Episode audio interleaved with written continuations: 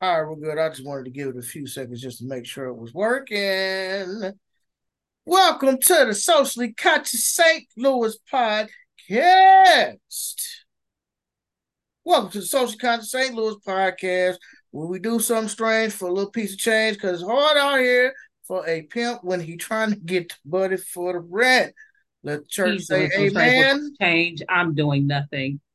Let But if you want me to support you, amen. amen. Hallelujah. Let the church say amen again. Because you gotta say, you gotta say it for the third time. Let the right. church say amen. That's when the band started. Let the church say amen. The pastor just break out a random song. Let the church. No, for real.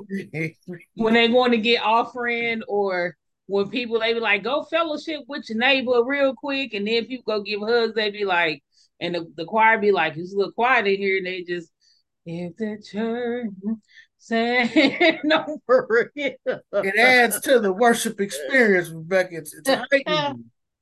You know, it, it, it activates them spiritual chakras and shit up in you, you know. hmm the pastor gonna start a song like you, you ain't never been to a church where the pastor he get finished preaching and then he starts singing a song and then he call up the choir director.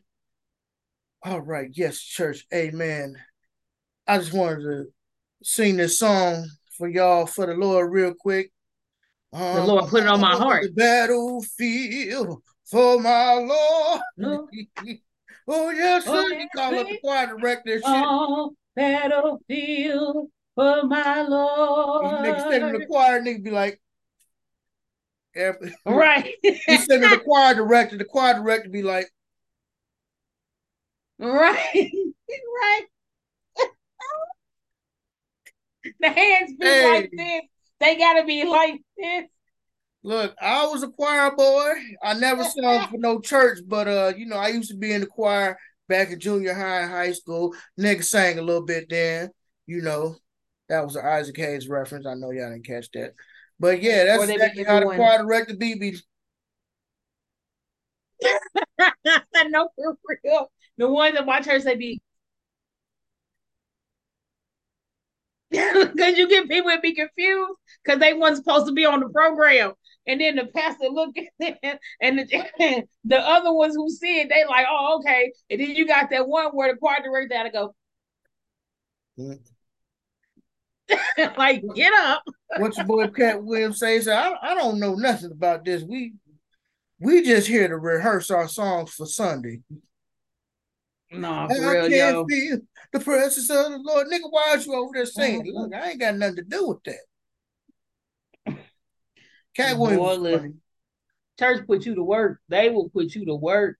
man, look. I remember once to this random church, um, well, with my church at the time, and we went to this um New Year's Eve shut in, and I promise you, I was sitting back there on the back row, and they wanted somebody to sing, and all these people get up. Then the pastor, my friend Shay, was sitting next to me. I'm like, Shay, calling you. So my friend Shay get up, and then he now I saw him do this. I was like, he cannot be talking to me. I was like, mm. So then the pastor get up and he looked. He was like, you know, they look to make sure you fucking see them and be Mhm. like, Oh, especially you, Rebecca. They get up in there. I would like to call my visitor today. You know, they'd be like, "Yeah, I want to make all the visitors stand up. All the visitors stand up." I hate that. like, "Yeah, the, the visitors, the visitors." Uh, yeah, my friend Rebecca. Bro, put you on the program real quick I would like to ask my friend Rebecca to, in front of the to whole lead church. us in a song of praise and worship. Rebecca be like, You know how many Rebecca's it is in the world? You cannot be talking to me. Because you gonna be, oh God. I am so thankful. I've only had people do it like was a situation where it's a choir, but I've never had anybody do it like solo. Oh, my good friend Rebecca here, come on, sing a song for us. I'm gonna be honest. "Had a I can't help you with that. I cannot help you with that. I'm not doing it. Now, who sing better, you or that crackhead at their funeral?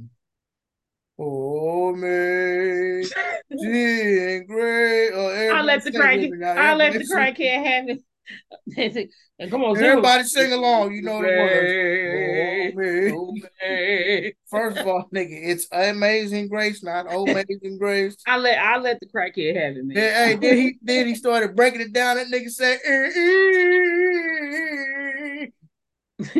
"This girl gonna say." Man, look, it's this girl I work with named Kimmy. I love Kimmy, but she be trying her hardest to sing, and I be trying my hardest to get her to quit.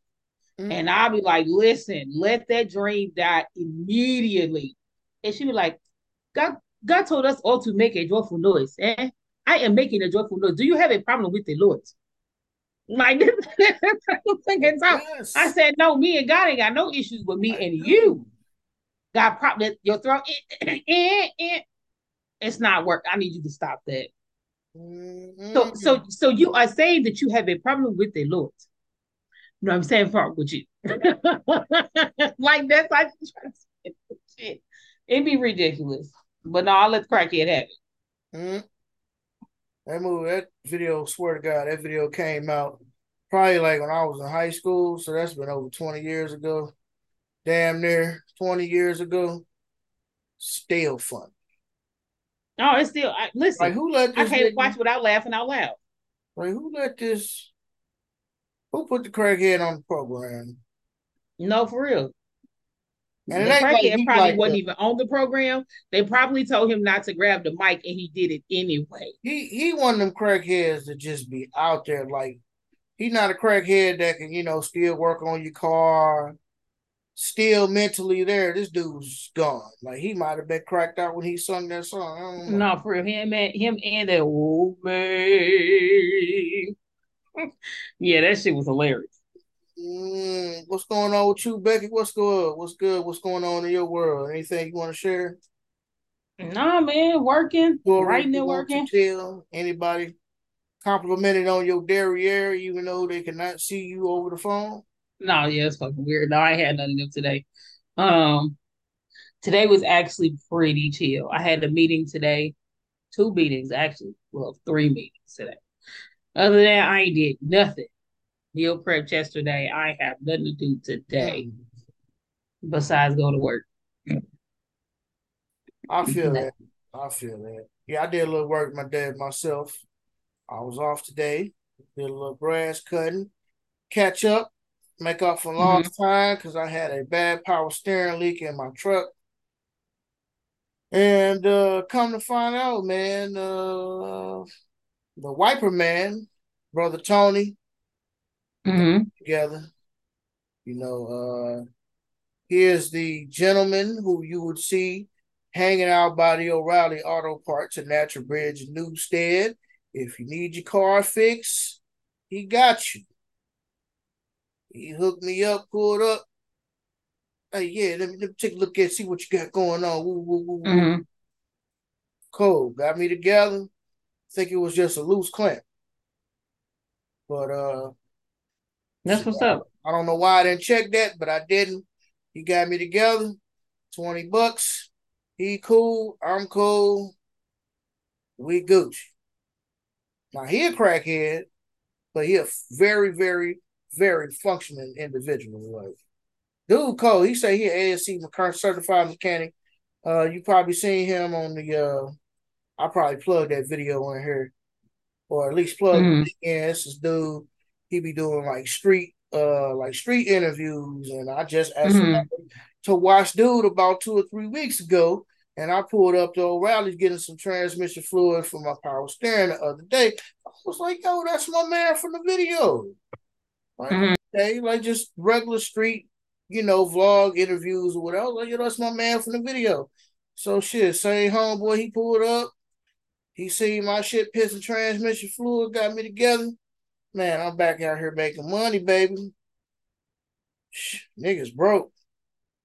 You know, you steady spending thirty dollars, thirty five dollars for a five gallon. Uh, not a five gallon. That would be a big pail, but a gallon of transmission fluid.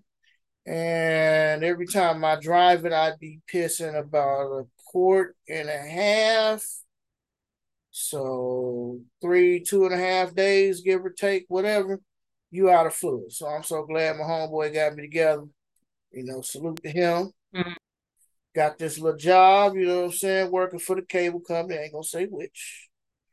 But got this little job working for the cable company.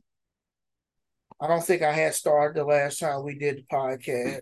Mm-mm. Happy to be back employed. I love cutting grass. I love landscaping. I love being outdoors. But this is my second time being unemployed and working for myself. And I realized that as much as I love it, I don't love it enough to do it full time.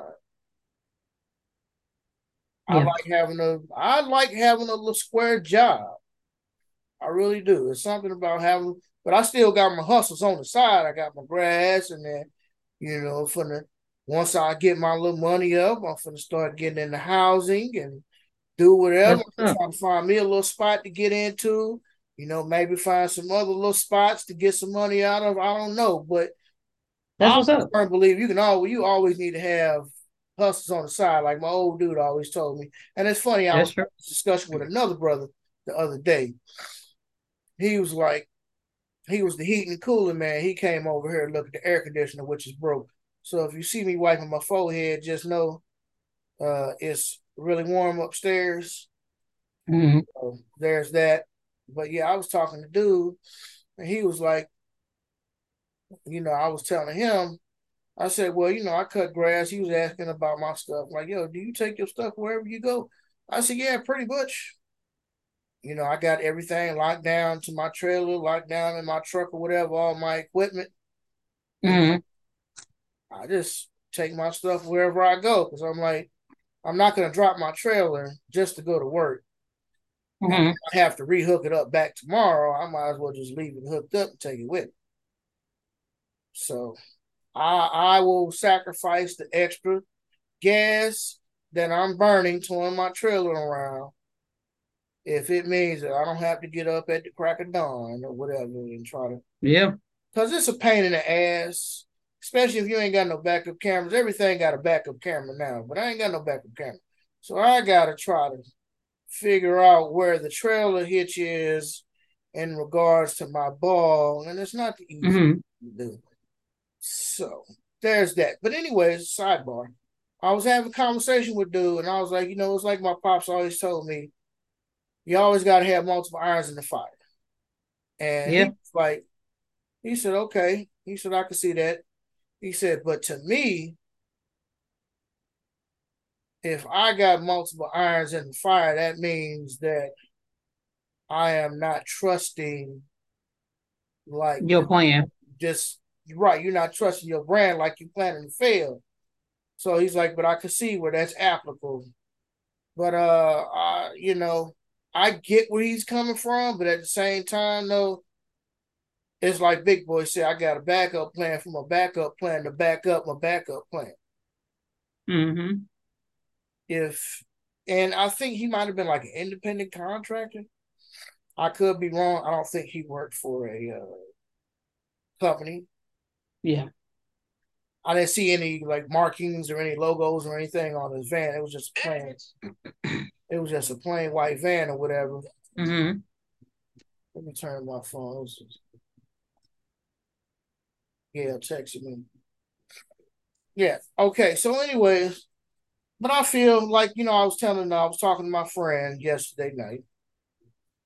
Yes. Mm-hmm. and uh, I was like, you know, I was like, life isn't linear because she was having some questions about why her life is the way it is. I'm not saying it's bad, but everybody's perspective is different. And what their life is, yeah. Right. So I'm like, you know, you can't. I was like, you got Universe Tamara. Universe Tamara is like this. It's the small dot. These are the decisions that you make, and all the things that you can do by yourself, for yourself. Mm-hmm. Then you got other people around you, which is a larger circle of people who you interact with. And sometimes these people make decisions that negatively or positively affect you. True. Your tenant is a bum ass biatch. Mm. Her dude is a bum, dusty ass dude, and she got multiple kids, and your landlord is being super nice to you, trying to give you an opportunity to figure it out, even though you're already like a rack in debt on rent. Mm. She trying to be super nice to you, trying to, you know, give you time to figure it out. But it's like you're not getting your shit together to where she can continue to trust you about staying in her house. Especially when what you do affects the other tenant because it's a duplex. Mm, gotcha. So what you do affects the other tenant, which affects her. So I'm like, you know, sometimes people do things that affects you in a negative or positive way, and there's nothing mm-hmm. really do about that. So you gotta kind of have a contingency plan. You gotta f- figure out your workarounds. You know, because uh, when your tenant short on the rent and you need that money, you still got property tax and stuff like this. Here, you got to pay it. Decisions. You got to pay it when your tenant decides when your tenant finally gets her shit halfway together and gets a rent check mm-hmm. for the past due rent that is owed to you from whatever organization that she went to. Now, oh, by the way, I forgot to tell you that the water bill is four hundred dollars. And if you don't pay the water bill, that means there's no water in the house, which means the other lady who stays there who pays her rent faithfully on time every month does not have water. So that's messed up. Yeah. And then, you know, with the whole, you know, she got into an accident and, you know, I'm like, life isn't a straight line. It's a series of curves and bends and loop de loops and swirls and all type of shit. Like life is so unpredictable. You could do everything right and you could still be a victim of circumstance. That's true. You know, because I was telling her, I was like, and even outside of that group, there's another even bigger group of just things that could just happen to you. Just you just shit happens. So yeah. I feel like you always have to have some sort of backup plan, some sort of contingency like, why is it that we have a savings? Do we have a savings to just to stack money away, or is there a purpose behind it? Like, why do you have a savings? You're saving for possibly a rainy day. You can't just be like, oh, fly at the seat of your pants. And that's the way I feel. Like, yeah, you should absolutely positively give your all to what it is that you want to do. Mm-hmm. I love doing landscaping and lawn care. I absolutely do. And I got this mower that I'm paying on and I'm leasing. And I just found out that Home Depot got the same mower for about three bands. So initially, I was like, well, I know how my credit is. So I got this lawnmower that I got approved for. I'm paying on it. But by the time the lease is all paid up, I'm going to be out about 10, 11 grand. If I pay the cash price, I'm still going to be out six grand, which is double than what it's worth at Home mm-hmm. Depot. So when I figured that out, that plan that I had, okay, I'm just to keep this and I'm just to pay on it until it's paid off. I found mm-hmm. Home Depot got it. My plan went from here to here. You got, I feel like you got to be flexible. Your plan got to change. Your plan just, you know, when you constantly bang, like you constantly like into a wall, like I know you did. Okay, so for the audio version, I guess it's like you're constantly banging into a wall. It's like there's a wall in front of you. You constantly bang into it. Bang, bang, bang, bang, bang. Move around. Go left. Go right. Scale. You gotta be able to pivot. Dig under that motherfucker. Do something, but don't just keep banging like keeping straight into the wall. Turn. when you drive, you just don't drive straight, do you? Hell, even when you're driving straight, you're not driving straight because the road has a certain curve to it. So for me, you got to have a contingency plan. You got to have a backup, or you have to be flexible because things don't always work in your favor. Trust me. I am just now getting getting ready to get the brakes done on my truck. So all the way around, brakes, rotors, shoes, wheel cylinders, brake hose in the back, all of that. Nigga, I was wanting to get that done months ago. Hells ago. Shit, probably before my motor went out, I was wanting to get that shit done. Because I got the front brakes done, but I never got the back brakes done. And the back brakes was kind of messed up a little bit, which over time puts extra wear and tear on the front brakes. But I was looking to get this shit done a minute ago, and it's almost August, and I'm just now finna get it done. That wasn't in the plan. But shit, I gotta do what I gotta do. I've been making it this long. I've been extra cautious about my braking and stuff, so I don't have no wrecks or no accidents. I wasn't planning on getting terminated from my job, but I did. And I had to, you know what I'm saying, I had to make some decisions. And do I keep my current client list because I don't have enough money to support myself? Or do I pick up some more customers and just say, fuck it? Yeah, my truck could break down at any minute, but fuck it. I need this money, so let's go get it.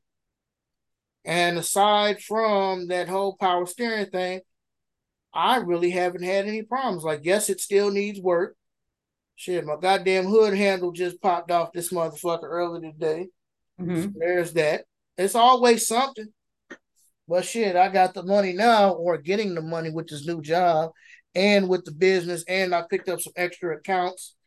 Uh, and I got this whole floor project that I got to do coming up pretty soon. Uh, do a top scrub, wax the floor, good, get it done. You know, that's that's a little bit of money in my pocket. I'll be able to roll and get things done. But you know, hey, if that brother believes wholeheartedly, hey, I got one plan, and if this plan ain't gonna work, it's gonna work because I'm gonna make it work. Everybody different, yo. Everybody different, but I just can't roll like that. Yeah, my cousin Armand, um, he doesn't believe in a plan B. He only believes in plan A. I think he feels like plan B gives you an excuse to quit. So what do you think? I'm definitely for Plan B.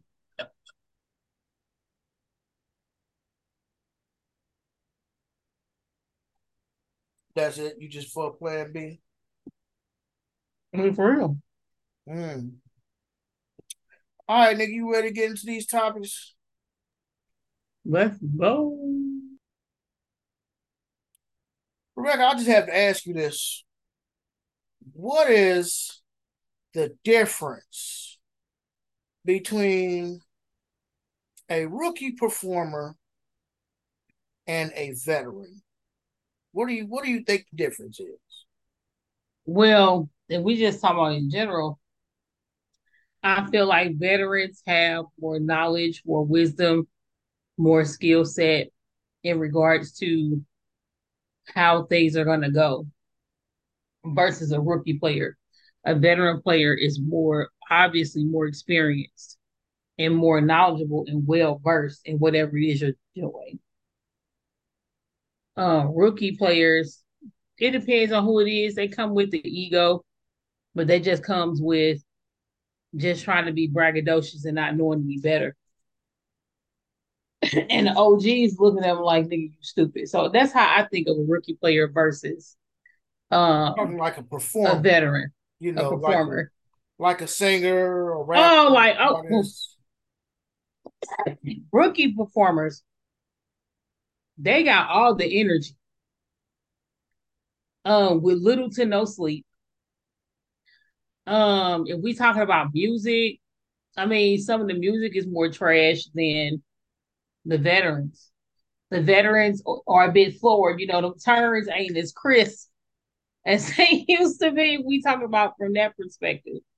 Um, but again, they do still do have the will. With, Huh? Do you feel like some of the older people, the veterans, do you feel like the veterans had more respect for the game because that was their bread and butter? Oh, 100%.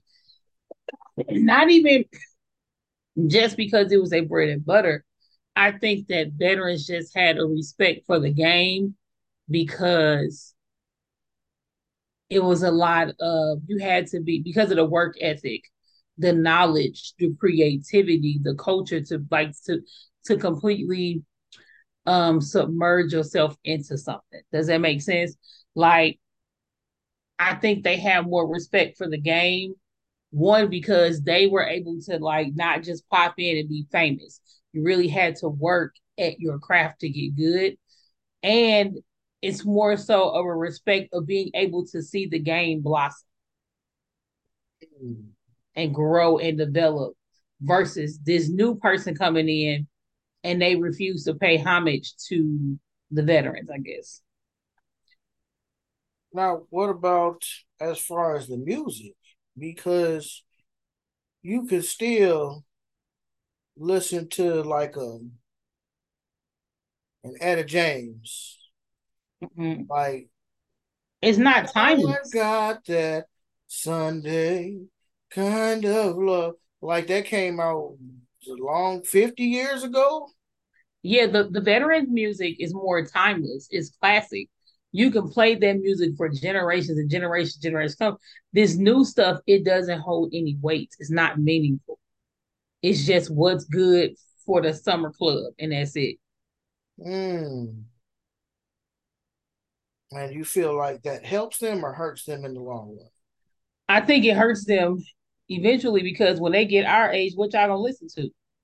Y'all still gonna be listening to the stuff that y'all said was old for us because that stuff that y'all got now, you can't listen to that shit when you 50, 60, at least you shouldn't be. Mm-hmm. When you 50, 60, 70 years old, it's not gonna stand the test of time. Well, the reason why I brought this topic up, um, because I'm a huge music fan. I love music, uh, like the O'Jays. Mm-hmm. I mean that. I mean, I guess it's a double entendre. I like the O'Jays, but I was referring more so to the song. I love music, mm-hmm. all of it, and to me, a veteran knows the tricks and trades of the stage. Mm-hmm. Know, they got a certain presence. And I was actually watching this video. Mm-hmm. And I'm going to share my screen here real quick. I was actually watching this video of uh, our sister, Angela Winbush. I'm, oh, that was uh, you. I went with, with go see her concert. Angela you went bush and Club. Angela Winbush. Okay. can you see that screen? I sure can. All right. So I just I I watching TV one day, and I just so happened to pop up with uh I'm gonna turn the sound down when I'm getting copyright strikes. Okay, I was watching this video, right? And I just want to point some things out. Give you the play by play. All right, so you got the two dancers on stage. They doing what they doing, right? My screen's kind of messed up. All right. So then let's just fast forward. All right, there goes Sister Angela Winbush. She getting the dance steps in. Now the crowd, you look at the crowd. The crowd is like, mm, you know, because she's already like two minutes into her performance right now. But when you first look at it, when they pan to the crowd, the crowd isn't like they kind of into it, but it's more or less. But not really. Right, not really. It's more or less, I say, from what I've seen, the women of the generation. Can I move this? Mm-hmm. This little taskbar. Can you see this little taskbar up here? Mm-hmm. Move this. It doesn't matter. It's kind of annoying me. But anyways, Mm-hmm. So look, she get she got she got her little choreography going on. Mm-hmm. Not too much, because I mean she is an elderly woman. but she in shape. Look at her. She got the choreography down. She getting into mm-hmm. it. She's I like the fact that Sister Angela is getting the crowd involved. Yeah. She came out to I think I'll be good. Her song I'll be good. I think that's what she's singing right now. That was her intro song. That was her song. And there's a certain flow, there's a certain mm-hmm. order to way people put together concerts. Yeah, so their set list. Yep. Yeah, the set exactly the set list. So she knows she comes out. Okay, my first two hits at least gotta be bangers. Look at her, she kicking a leg up in the air. Okay, now you're starting to see a couple brothers up front. They doing a little recording or whatever. Okay, cool. We're gonna fast forward. We're gonna fast forward. Oh, hold up. Let's fast forward. Okay, so this is 10 minutes in. She's about, I want to say maybe like three songs in. Okay, now look at the crowd. They're a little bit more engaged than what they was. You see people starting to get their phones. The last time they panned out to the crowd, the crowd was like, yeah, like they was looking a little tired. Mm-hmm. And I say that to say because she didn't had to come out here, crowd was completely dry. If that had been some of these new artists, and we've seen the artists now, look, she's getting, she she's using her microphone, she's getting the crowd involved. So now, as she's talking to the crowd while she's catching mm-hmm. her breath, that's veteran shit right there. Now you got some people that's standing up now you got Auntie and her dashiki. Yes, Lord, yes, yes. And so basically, like, she done done two or three songs, and I think she still might be doing a song or whatever. You see, she hitting them high notes, so she might be towards the end of her second or third song. Okay, so she getting the crowd involved. Oh, you, everybody on this side, and and all the people on that side. So she's starting to get a little bit more crowd engagement, and this is like what twelve minutes in give or take. Mm-hmm. So then she gonna take a time. She gonna talk to the crowd. I'm a breast cancer survivor, and the guy brought me through. And woo woo woo. All the time, she's giving herself and her backup dancers a chance to rest between songs. Mm-hmm. So you see, she she get look at look, she doing it again. She getting the crowd involved. She making them feel like they're a part of the show. She's almost forcing you, like she's using her stage energy to force you to get into this song. And you're gonna see towards the end of the video. Now look, see now look, more people are starting to get interested. They don't look bored no more. Less people are on their phones. Mm-hmm. And this this was like the Juneteenth celebration performance that she did. Okay, now look at it. this is what 20 minutes into a 30 minute set list, 30 minute, six minute set list. So now look at her. She on stage, she clowning. Now look, now you got people at the front of the stage. See what I'm saying? Those people was still sitting down at the beginning of the performance. She and you know, now granted, Angela was popular in the 80s. You know, her and her and Renee had a bunch of hits, Angel and Smile and you know, I love the I love you more. She had a bunch of hits in the 80s. Mm-hmm. When your parents, when our parents was young, you know, we me and you was be like barely alive in the 80s. You know, you a few years older than me. I was only like 84. So I don't I wasn't even alive in 84 though. So my parents were still like in their 20s. So now you got Angela. Now look, look, look at the people though. Look at the people. Now she gets yes, a lot of people on their feet. But did you notice that before though? Right. No, I saw the progression of it. I did. So now I think she's taking a break. I think she's taking the time to catch her breath. She's gonna talk to the audience like, hey, you know, I've been doing this for 40 years, beloved, and And I thank y'all for coming out to support a sister. And, and it means a lot to me that that you all are still listening to my songs. And and I got the grandmamas, and you know how artists do. I got the grandmamas and and the mamas yeah. and the daughters and the granddaughters listening to my music. And and I had breast cancer, and God brought me through. And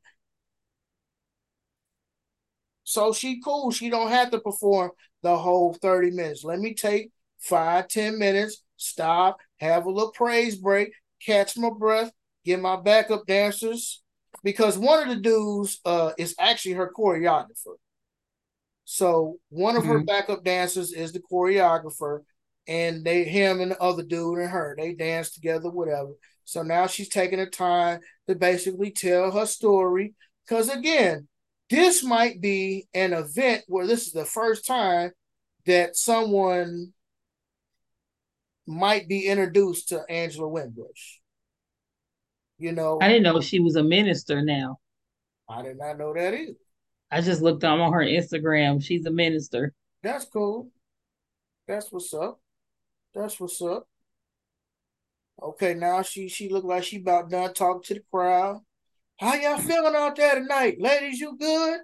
What about you, fellas? All right. All right. So now you got people standing up. You got the sister with her Chinese fan over there. And now we're to scroll towards the end of the video. Now everybody up front. Mm-hmm. Like everybody on their feet. I think she's doing a gospel song. I think she's doing a gospel song. Again, I don't want to play no audio because uh because of the copyright strikes and all that. I don't I don't mm-hmm. want happen. But yo, she into it and she getting it, and she even talks about the fact that she's like, "Hey, I'm 68. I'm a grandmother. I love being a grandmother. I had my time on the road. I did what I did. It's great mm-hmm. that you." And she thanked the fans. She, I thank y'all for for coming to see me. I don't do this every day type, but they offered me the bag, and I want to get out here with you. Now she now look at all the people in the background. Now look at all the people in the background. Yep. All these people at the beginning of the show was dried, looked like they were sleepy. Now look, you mm-hmm. got the mm-hmm. sister over here in the white Caribbean shirt. She looked like she was around that time. But then you got a girl right there in the black uh black power shirt. She looked like she about our age. Yeah.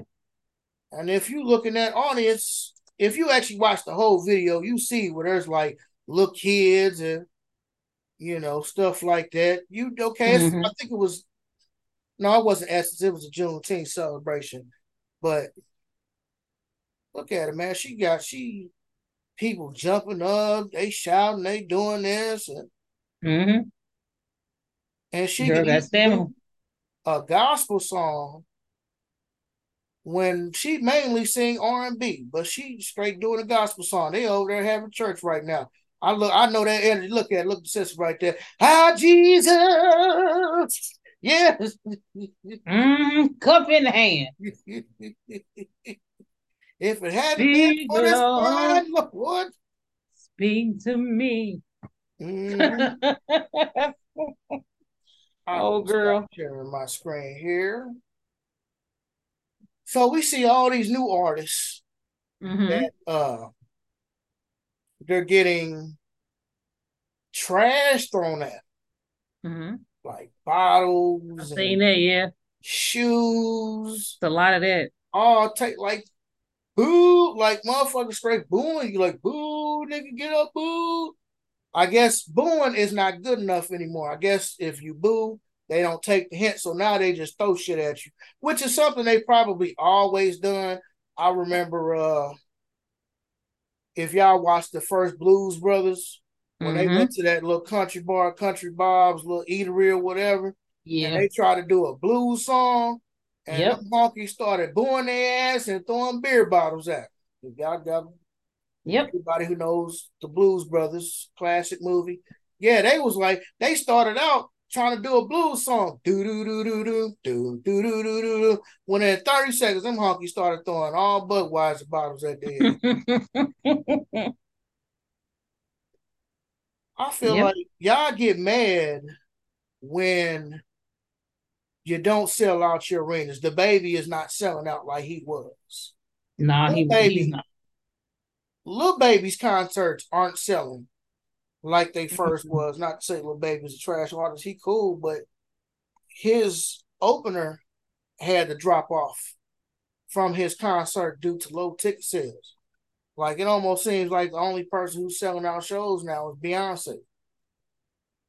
And that's insane because them tickets are astronomical. Them tickets require ten thousand dollars, a pint of blood, a kidney, two ribs, and and just a sprinkle of your soul. Like you won't break my soul. You won't break my soul. You gonna break your soul. You pay for them tickets, goddamn. Don't be no, like Odell who paid for them Beyonce tickets, but didn't pay the mortgage on her condo. Don't be like her. Oh yeah, Shave Hair there. Red did try to then uh start that GoFundMe. People legit donated to that lady. Like money for real money.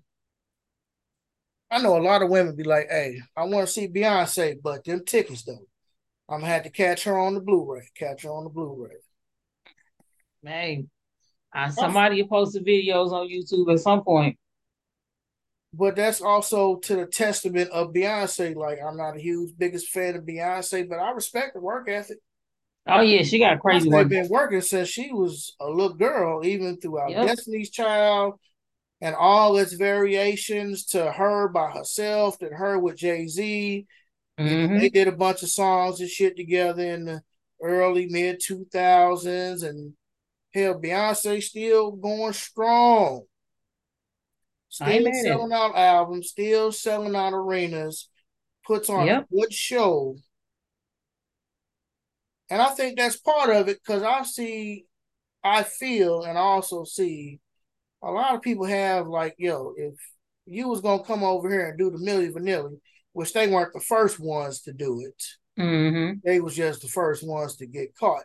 If you're gonna come over here and uh, do the lip sync battle on on your goddamn concert, like why are we even here? Why do we pay 40, 50, 60, 100, whatever? How why do we pay all this money if we're just gonna sit here and watch you perform basically the song exactly the way the album sounds, or they'll start the song off and then basically put the crowd, put the mic to the crowd and let you finish the whole song.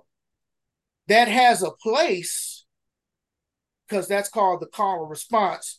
When I say, mm-hmm. hey, you say ho, hey, right. ho, hey, ho, you ain't supposed to be whoop de whoop, woo woo woo woo, and you just right. the rest of the show you just hold the microphone out. Right. but uh, like Ice T say, if you watch that Art of Rap documentary with Ice T, he's like, you know, a veteran's got tricks and trades. Yeah. And he was talking to Dub C. They got a bag, they got a tool, they got a tool bag, an arsenal bag that they could pull out of. So he was talking to Dub C, and Dub C, West Coast rapper, was like, you know what? I was at one of your shows one time, and you fucked me up. Like you was rapping and shit. I to the C to the E to the P. Can't nobody fuck with me. Woo woo woo. And the mm-hmm. record skip. Like something happened, and the record skip, and immediately you didn't miss a beat. You looked at a chick was like, huh? You you you looked at a chick like, huh? What'd you say? Hold on, hold on, hold on, hold on, hold on, hold on, DJ, hold on. We gotta start this thing over. We gotta start this thing over. And Ice T was laughing about it. Dude was like, Am I wrong? He was like, No, nah, no, nah, that's one of my tricks. He's like, That's one of my tricks. He's like, I'll let you know another one of my tricks. He said, If I ever forget my lines, I know that there's a fan in the front row of every show and knows every word of every song. I immediately mm-hmm. find him in the crowd. And if I ever get lost, I put the microphone up to him and he'll jump me back on. That's which is smart. That's veteran shit. Veteran yeah. shit is Angela Winbush coming out there to a cold crowd, to an ice cold crowd. They was cold. Mm-hmm. And I yeah. I've experienced that as a person who used to be a worship leader at church. I do understand the format because when you come into church, people aren't, you know, warmed up like that. So yeah. You, gotta, you know, open up with a couple high energy praise songs and whatever the case may be, you know, you same shit you do when you wake up first thing in the morning. When you wake up first thing in the morning, do you listen to smooth jazz R and B, or do you listen to some shit like Lil Jon to get you crunk in the morning to get your energy flowing? Yeah. So she took a crowd from a standstill and pulled them a mighty long way. Versus some of these new artists, I feel like, ah, yeah, yeah, I ain't shit. Y'all don't love me. I'm going off the stage. Woo, woo, woo, woo. These people pay money to come see you and you and your feelings because they didn't fuck with you because you didn't do a good job. That's a reflection of you, not your fans. Yeah, I've heard of a few artists that walk off the stage if they feel like they crowd ain't yeah, as hype as they should be. Man, shit. Man, fuck y'all. That's crazy. That's crazy. There's a reason why the Isley brothers Though it may be only two still performing, there's a reason why the Isley brothers can still perform. Like they had a tiny desk they did last year, NPR Tiny Desk. Mm-hmm. Charlie Wilson had one this year. Charlie Wilson been singing since probably the 60s and 70s. You know, of course, people were singing before they got famous and shit. So Charlie mm-hmm. Wilson had an excellent tiny desk where Charlie Wilson can walk you through you know, outstanding and you did this and whoop de whoop. But then mm-hmm. he could take you into, hey girl, how you doing? I'm Charlie. And then into, hey, can I get to the games? Decades of hits, my nigga. Yeah. Decades. I love Mr. Charlie Wilson. I love his voice. To this day, he say, Can I get to the yam. Let's get to the yam. Instantly, that chorus was iconic. Don't forget that. Ooh, not only is niggas thinking about the yams on the Big John side of the game, they also thinking about some yams that they're gonna eat for Sunday dinner. Right. I just I just feel not to say that just everybody like that because I mean Drake puts on a good show, I'm sure, because he stays touring. Uh, J. Cole puts on a good show. I've watched a few of his live shows that he's done. J. Cole puts on a good show. But again, mm-hmm. by now, these niggas is veterans. Drake, J. Cole, Kendrick, these niggas been in the game for years. They veterans now. It's the mm-hmm. new niggas like Sexyy Red and Glorilla and whoever else not saying them in particular, but I don't really know like these new artists like that. But it'd be like you see artists be like, oh, this artist walked off the stage because people was throwing trash at you. They throwing trash at you because your show is ass. Mm. They not fucking with you like that. Take more pride in your craft. Big Daddy Kane said, he said, uh, what, do you, what what Big Daddy Kane said? He says, he said, rappers nowadays, all they got is a banging beat and a catchy hook. Mm. He said, all they are is riding trends. So he says, when that trend's gone, you're gone. Mm. And he's like, yeah. he's like, you know, what you did you made your producer a star. Because your producer was the one that came up with the beat and maybe the hook too. Mm-hmm. So you steady riding the wave, you riding trends. And trends don't last long, especially these days. Mm-hmm. Trends do. Like Everything Like that. The lingo changes so fast. Everything changes so fast. Mm-hmm. I got a TV for Black Christmas Walmart last year. Now I got to get another TV. Mm. What's wrong with the TV you got? Nothing. The new, the newest model came out. Got the same features. I got to have the newest. It's three inches bigger. Because I feel like the trend is, oh, I gotta have the bigger TV. I gotta have the better game console. Mm-hmm. I gotta mm-hmm. have this. I gotta have that. I gotta have the newest car. I gotta have the newest this. I gotta I gotta try to fit into a mold in order for myself to be famous so I can get this money. Why don't you do something different?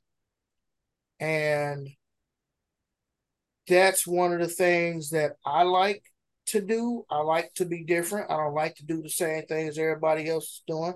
I like women who are doing different things. And a whole lot of females out here, you know, my age range, got rental properties. Mm-hmm. You know, seeing like a lot of females now, you just want to have hot girl summer, but you ain't trying to do shit else. I get it. You young. Shit happens. You do what you do when you're young. Because mm-hmm. again, life isn't linear. It's not straight. But you got to be different. Like the reason why a lot of these females ain't getting chose, because you're not different. You you offering the same shit that everybody else is offering. I like I was telling uh, I was telling my friend, telling the white girl. Yes, I'm talking to a white woman. There, I said it. Now, so I was talking to a white girl, and I was like, you know, the thing about it is, is a more expensive product mm-hmm. might not necessarily be what someone buys simply because it's more expensive.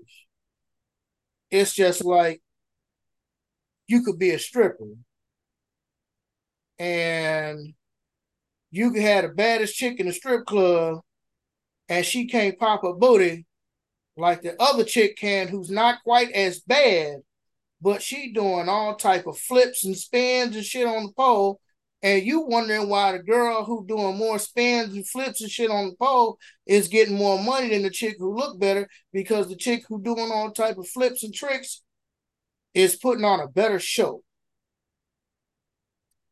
She's presenting a better product. So therefore she's getting more money. So what you think what might be the most expensive might not be the best. It's all in, mm-hmm. It's all in your perspective, but dare to be different, dare to do something else, dare to think outside the lines. Like, yo, stop trying to emulate everybody else. Stop trying to be like everybody else. Do something different. One put on this earth to be like somebody else. You put on this earth to be you. Used to be a time when you was like somebody else, especially in the rap game. Niggas would pull up on you still let, let you steal Busta rhyme style back in the early 90s and shit. Bust Busta rhyme and his crew will come up and whoop your ass. Mm-hmm. You stole my style. was it's almost like I remember back in the day where you couldn't have the same outfit on as somebody else. The same hairstyle, none of this stuff. You, you just didn't fly. I seen this was some years ago. I was on that 74 West Florissant bus headed back to the Cisnated. I seen five friends. One, two, three, four, five. Five friends. Mm. Three of these friends, count them, one, two, all three of y'all, had on the same pair of true religion jeans. Then the other two friends mm-hmm. had on the same pair of true religion jeans. Now, mind you, they was young. I was probably like 27, 28. They mm-hmm. was probably 21, 22, 18, somewhere in that neighborhood. But still, like I'm at the back of the bus, so I could peep everything that's going on to the front. And I'm like, because first of all, I seen them before they got on the bus, because they were standing at the bus stop. And I was like, why y'all got on the same pants. Like, why? Even if you have the same pair of pants, I would not wear them the same day my homeboy wore. Like, damn nigga, how come you ain't tell me you was wearing them pants? Now I gotta go back upstairs and change because you got on these pair of pants. Someone might not think it's a big of a deal, but again, how you gonna stand out if you steady Mm-hmm. doing the same shit everybody else is doing? It's not that there aren't already a million barbers out there. There are a million barbers out there. There's a shit ton of barbers out there. But the difference between a $20 barber and a $120 barber could be presentation, could be your clientele, it could be how he dress, how he carry himself. It could be the fact that instead of just a haircut, he's offering you a facial massage. Mm. He's offering you a steam, a hot steam towel treatment.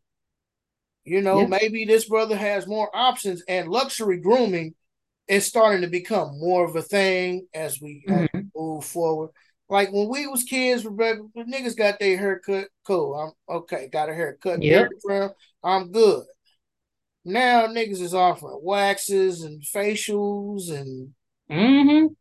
Nigga hot towel treatments, hot oil tonic treatments for your beard, and yeah, then you know, then you know if you thin, right? You then you know if you got hair, but you like thin on like the LeBron James side of the game. They put shit with the airbrush gun and they can spray your edges and shit on there, and then they line you back up with your.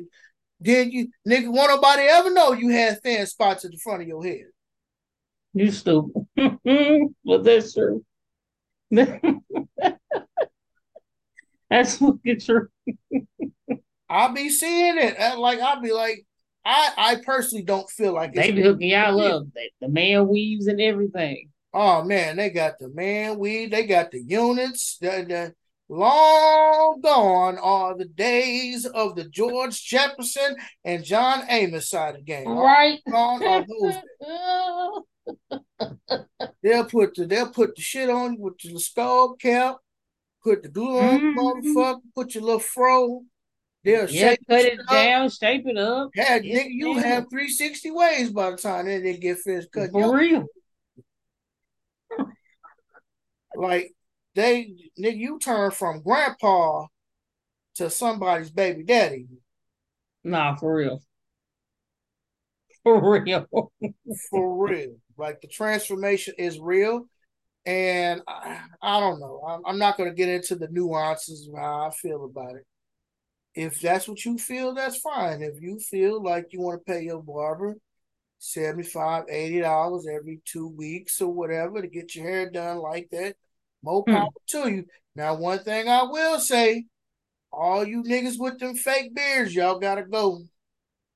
All you niggas with the fake scraggly beards, y'all got People really doing fake beards. I thought like it was just it was joking. I don't know. I be I don't, I don't think I've seen it in person, but I've seen it online. But you know what? I can imagine. I can imagine somebody trying to do a fake Don't beard. pull off my beard. Oh, my shit don't pull out because it grows naturally from my face, G. But men feel like if women can do it with weaves and eyelashes, how come they can't do it with units and beards? I'm good. Beards, no. Hair's a little bit different. Goddamn Mhm. mosquito and that, whatever the fuck it was. I don't know. Some just tried to bite me. I had to slap shit out of it. Mhm. beards, hair pieces, because um, they Hollywood's been doing hair pieces for the longest time. Like, so it's really nothing new. Uh, it's just become more common among those who are middle class. Mhm. Uh, I don't feel like men should necessarily be doing all of that. Certain things I can see, like the enhancements, and you know, maybe if you bought on top, you want to get you a little unit. Okay. But I draw the line at the fake beards. Like, you draw a line at the fake beard. Or you'd be like uh comic John John, you know, the light skinned dude, comic John John. He's stupid. He he's bald. Like he's I Mhm. think he's bald on top. So like a lot of the skits and the jokes he does uh is about like him being bald or him having like spray on fibers and shit on his head. like he did this one skit with uh Daphne Springs Mm-hmm. where they was going back to her spot and he like, yeah, I just going to go in the bathroom real quick. Woo woo woo. He go in the bathroom, wipe off his hair. And then she come out like, Wipe "Oh, who, his who hair is off. you? Who, who, who are you? It's it's me. It's John John. No, no, no, no, no, you not John John. You a deacon. What you do with John John? You a deacon, sir. I haven't messed with a deacon for 10 years. Or whatever the hell she said. Like, homeboy hilarious. I like the fact that he pokes fun at himself being bald and all of the jokes. The nigga said he wiped his hair off. I'm sorry. You know, he like, hey, I don't want this shit to get in baby girl eyes while I'm making love to her. So let me just go to the bathroom and wipe it. Came That's off crazy. whole issue. But I say the same thing about women though. Like I was telling this girl I work with, she 24 now, I think. So she like sound like you hate women. No, I don't hate women, but shit, these days you gotta be cautious though. I want to see who you really are. Like y'all be wearing all the extra makeup and weave and lashes and this, that, and the third. And I see you at night and wake up in the morning, you look like a whole booger bear. Mm. Make it make sense. That's what y'all like. No, that is not what we like. That's what you women like to do to impress each other. Don't know, man. And I done seen these bitches on Facebook and Instagram. Mhm. They, they man, look, these makeup artists, I give them credit. I give them credit. Yeah. They're fantastic artists. They definitely are excellent at the craft. But y'all be making these goddamn hyenas Mm. look like dime pieces. Not hyena. Look like them goddamn hyenas from the Lion King. Mufasa. Mufasa, Mufasa, Mufasa. You ain't got no damn sense. But some people do be transforming out here. They do. Have to be fair to say that. They do. But that you know that was some shit that really it used to be the drag queens used to dress like that, Mhm. makeup like that. And Yep. a lot of women these days have adopted that sort of drag queen sort of style of dress and hair and nails and makeup and stuff. Because women used to wear more natural looking makeup. The shit wasn't caked on. You know, Mhm. you gotta use the, the drywall putty, you know, you gotta scrape shit on your face, then you gotta sand it off. Then you know you gotta put your foundation on, you gotta do all the extra shit. You got to build your face. Then you got to add the extra long back lashes and shit. Then you know you sew in your hair real good and oh yeah, you mm-hmm Yeah. until you wake up in the morning or you take her to a pool party. If she's scared to go to a pool party, fellas, dump her You stupid. because she probably up. There was actually this man, uh, this Chinese man, as a matter of fact. Handsome Chinese doctor, I think he, he made good money, made very good money. Had a beautiful wife, had a nice family, a boy, one girl. Kids turned out ugly, Mm. ugly. And if I can look up the picture or look Come on, all the article- yeah, Oh, I know what you're talking about. Didn't he divorce her? he sure did. Because she had, he, that's what she told me, had plastic surgery or whatever. He sued her because he wondering like, hold up, I'm beautiful. My wife is beautiful. My kids are ugly. Something wrong. So he sued his wife. Come to find out, she had plastic surgery to make herself look beautiful. Yep. And he And sued. He, That's when he sued her. that's when he sued her when he- found I think he did. I think yeah. I think it was after the fact. Basically, like getting married under false pretenses. that is correct. And after that, he divorced the hoe Cause uh he was like, Yeah, bitch, you deceiving me. You supposed to be that is insane. You though.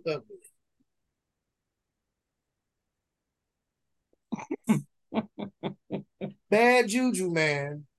Bad juju. Speaking of bad juju, mm-hmm. someone who's been putting a whole lot of bad juju and misinformation out here is your boy Convict Akon. Yeah. This nigga Akon has been talking slick about African Americans, Foundation mm-hmm. Black Americans, freedmen, or whatever the case may be. He's been talking about us while simultaneously shitting on us to build up Africa. Mm-hmm. And there's nothing wrong with the continent and all of its inhabitants. But when you constantly trying to shit on us to big up them, I know he was on Vlad and he was like, oh, well, they called me dorky and, and they called me an African booty scratcher. Nigga, them just kids' jokes. First of all, those are kids' jokes. Kids are gonna join on you. That's just what it is. Nigga, that's part mm-hmm. of the mm-hmm. culture. The dozens. But even more recently, your boy Akon has said that Nigerians are the smartest people in the world. Yeah, I saw that post. Somebody, uh, it was some people in the comments. It was like oh, this is 100% correct. No one can beat Nigerians at anything that they do. Yeah, it was ridiculous. I saw it on Instagram. I think you tagged me in it. I think I did tag you in it. And he also uh worked with uh Snitch Nine. He also worked with Snitch Nine. I'm gonna try to go to my Facebook page. Here it is. I already got it pulled up. Hmm. Um, can I? All right, so let me see here. I'm trying to. Can I pull? Oh, there we go. All right, we good. We good. We good. Let me just move this off to the side. Can you see that screen? I can. All right. So, so like I was saying, I know a lot of people had a problem with your boy uh, working with Snitch Nine after all the shit he done done, and you did that song with Styles P, locked up or whatever. But this is mm-hmm. uh this is a little article that I had posted on my page a couple days ago. And it says popular singer Akon, who is Senegalese, hailed Nigerians as the smartest people on planet Earth while sharing his thoughts about Nigerians on the Drink Champs podcast in America. Akon said Nigerians are the smartest people on planet Earth. There's nobody smarter than a Nigerian. Thank God for different tribes that came together and formed this country called Nigeria. First of all, that's cap. Mm-hmm. That's cap because did none of those tribes come together to form Nigeria? The white man put his colonial empire over there in Africa and drew the borders and created Nigeria. Yes, you're Nigerians today, but all of those tribes were just that tribes. Didn't no tribes come together? Hell, a lot of these folks still don't come together. They still got infighting between tribes and shit like that. But I just want to put that out there. That's kept. The white man put those borders in place. As a matter of fact, I'm pretty sure Nigerian Nigeria is a European mm-hmm. colonial name for something. I think I read that somewhere. Don't quote me on that. So he says, one good thing in this life is if a Hausa man died, well, in America, everybody knows him as a Nigerian and not as a Hausa. Igbo, Yoruba, Ibibo, Efik, Tiv, or Junkin man. If I butcher those, I apologize. Likewise, a Nigerian man that did bad in America, nobody knows him as those tribes, but as a Nigerian. So we must give those particular Nigerian tribes, who their people are predominantly living in America and Europe, You know them. We also know these particular tribes in Nigeria, whom their people are predominantly living in the Arab world. So, if Nigerians are the smartest people in the world, why are they predominantly living in the Arab world? It doesn't make sense.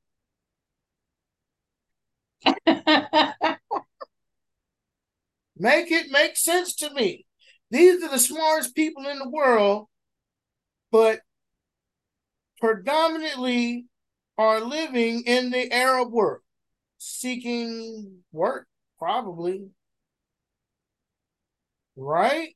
Mm-hmm. Okay. Um, you know, just I'm just going off of what this brother is saying. It doesn't make sense. So it says, the article goes on, said he's not originally from Nigeria. He's Senegalese, mm-hmm. but he didn't say the Senegal people are the smartest people on earth. I know the Senegalese people wouldn't be happy with his assertions, but they have no other choice than to believe the obvious fact Akon stated. But that's not a fact, sir. Again, this is a dude, I'm pretty sure, who's an African who's gonna basically ride for whatever Akon says, because it doesn't look like he gave him any pushback in this article.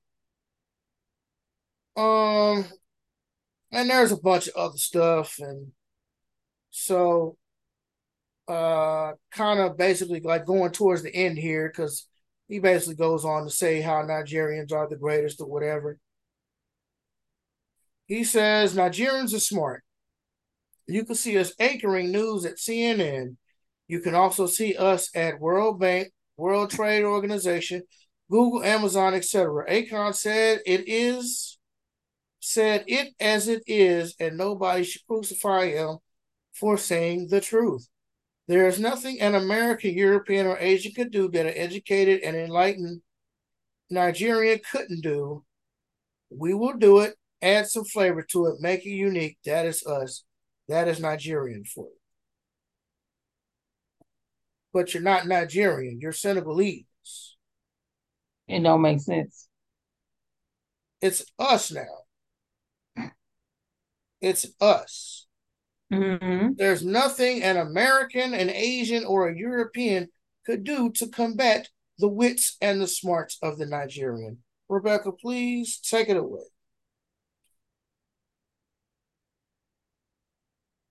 I really honestly didn't have a lot to say because I'm so used to Akon saying dumb shit. Mm.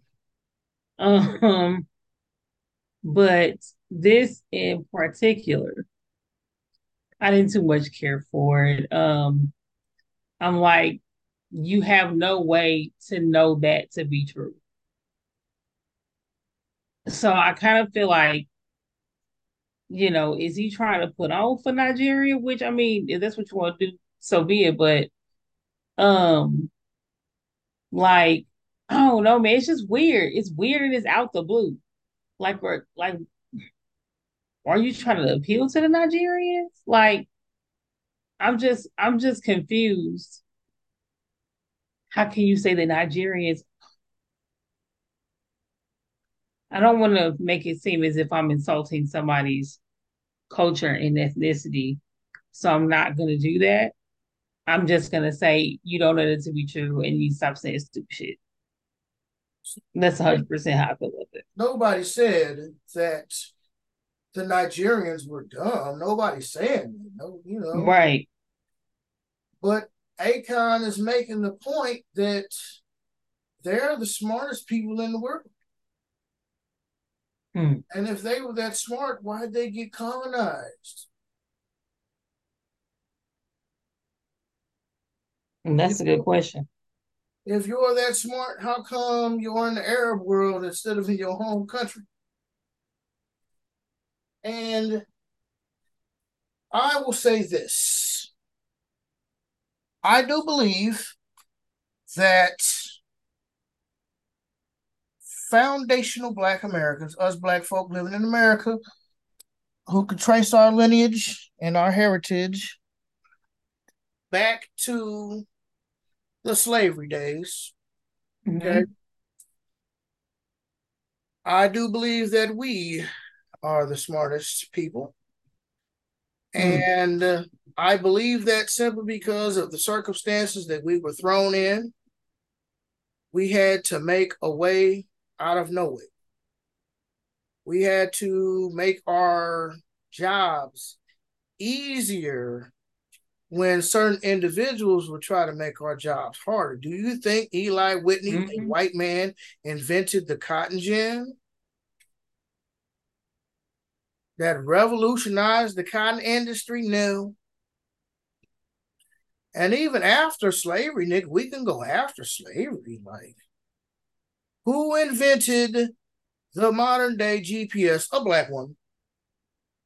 Who helped NASA get to space? Black women. Mm-hmm. I'm sorry, mm-hmm. black American women. Who invented the refrigerated car? A black man. Who invented the stoplight? A black man. Who mm-hmm. invented yep. the pipe wrench, aka the monkey wrench? Jack Johnson, a black man. Who invented the filament that goes inside the light bulb? That was Lewis Latimer, a black mm. man, a man. black American man. Yeah. Damn near everything that y'all niggas use across the world was created by us. We did that shit. We make your lives convenient. Make everybody life convenient. y'all use GPS. You, you you take Google for granted. You take Apple mm-hmm. Maps or iMaps or whatever the fuck you call it. You take that shit for granted. That was a black woman did it. Invented the GPS. Hidden Figures. It was black women who helped NASA get space. Shit. What else? Yeah. A lot of stuff. I can't really think of anything particular anymore off the top of my head. Uh oh, wait, mm-hmm. I got another one. Who invented the super soaker? A black mm-hmm. Feel like that nigga off a high high. How high? A black man. Stand up for your rights. Moving out, moving out. Move out, move. We I'm just saying don't don't discount us and don't downplay us. Like it, that's what that's that every time I hear somebody say some their race or ethnicity is um smarter or greater or this or that, the first thing I think of think of is they just think that we are beneath everybody. We out here killing shit, bro. And for eight, I think I just think it's irresponsible to say some stupid shit like that. Like, what, I just it just makes me wonder what kind of person. It, it doesn't matter, but it shit just fucking weird. It's just weird. Who the fuck thinks of some shit like that? Akon has been low key taking shots at us for years, even though who the fuck would Akon be if it wasn't for Black Americans? Mm-hmm. His first big hit was locked up with a Black American Styles P. I know I mentioned that earlier, but I would like to reiterate that it was a Black American man who gave you your first major hit. You moved yep. to America with your folks. You got the game from us. You got the culture from us. And you trying to get your goddamn hairline to look like us too, but you can't. That's why you to turkey and got that little regular ass hairpiece. got the nigga, you you trying to be like us, and I, I don't want to talk about my African brothers and sisters like that, but black black American men have always been different. We care about our hair, whether it was the conk, whether it was the fro, whether it's waves. Black American mm-hmm. men have always cared about our hair and our hairlines. We got strong hairlines. We brush our shit. A lot of my African brothers and sisters, they do not brush their hair. Hair be dry. Be Arizona, Nevada dry. Hair be dry. Mm. Like, look, uh, cuz, let me let me hip you to some of this blue magic money. No, for real. let me give you this Murray's hair cream and a and this one can is a lifetime supply. This is all you so, That's all you gonna need forever. When you die, it's still gonna be Murray's hair cream left.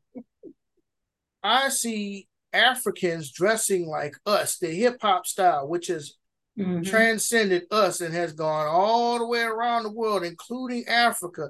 Afro beats is basically a spinoff of hip hop. And they trying to take hip hop now, not the Africans, but like everybody else trying to take hip. You can't take hip hop. Hip hop was always us. Always.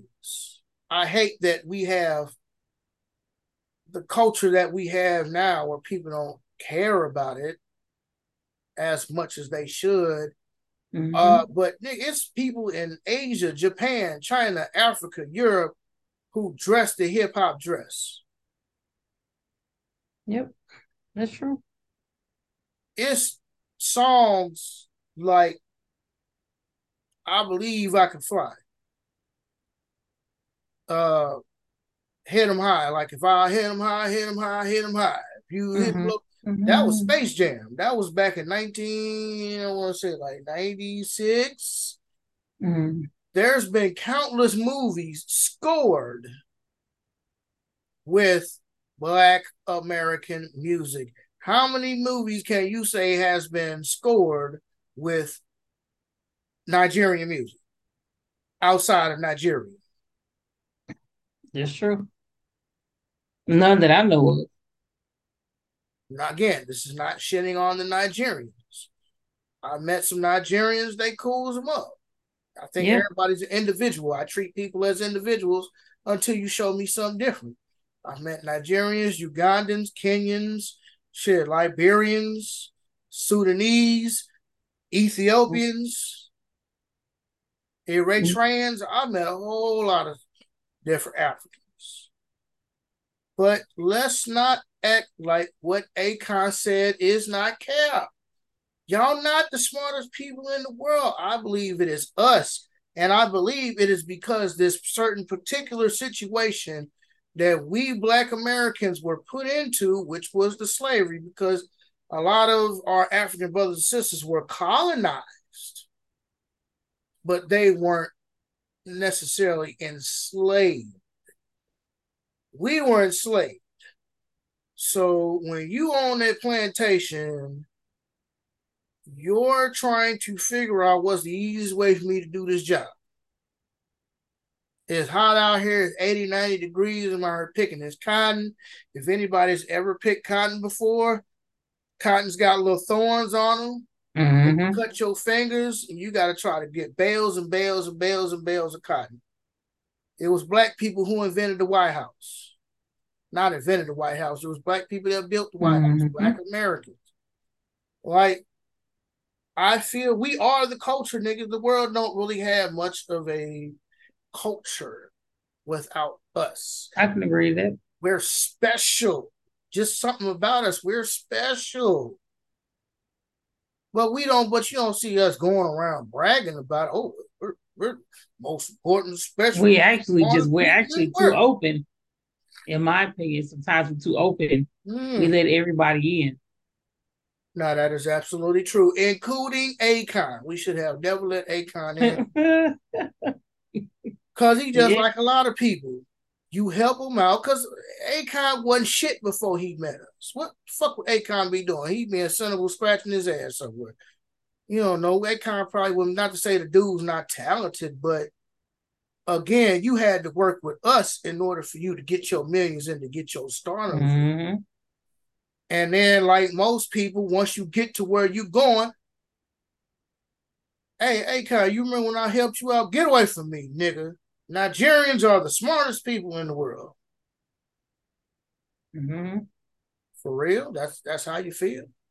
Yeah, that's how you felt after I gave you the game, after I showed you what it is, after I introduced you to my people, you mm-hmm. just gonna say fuck me, huh? Because that's basically what Akon been on the past couple of years, and he tries to use this. Oh well, I was picked on as a kid, and, and kids pick kids are mean as fuck.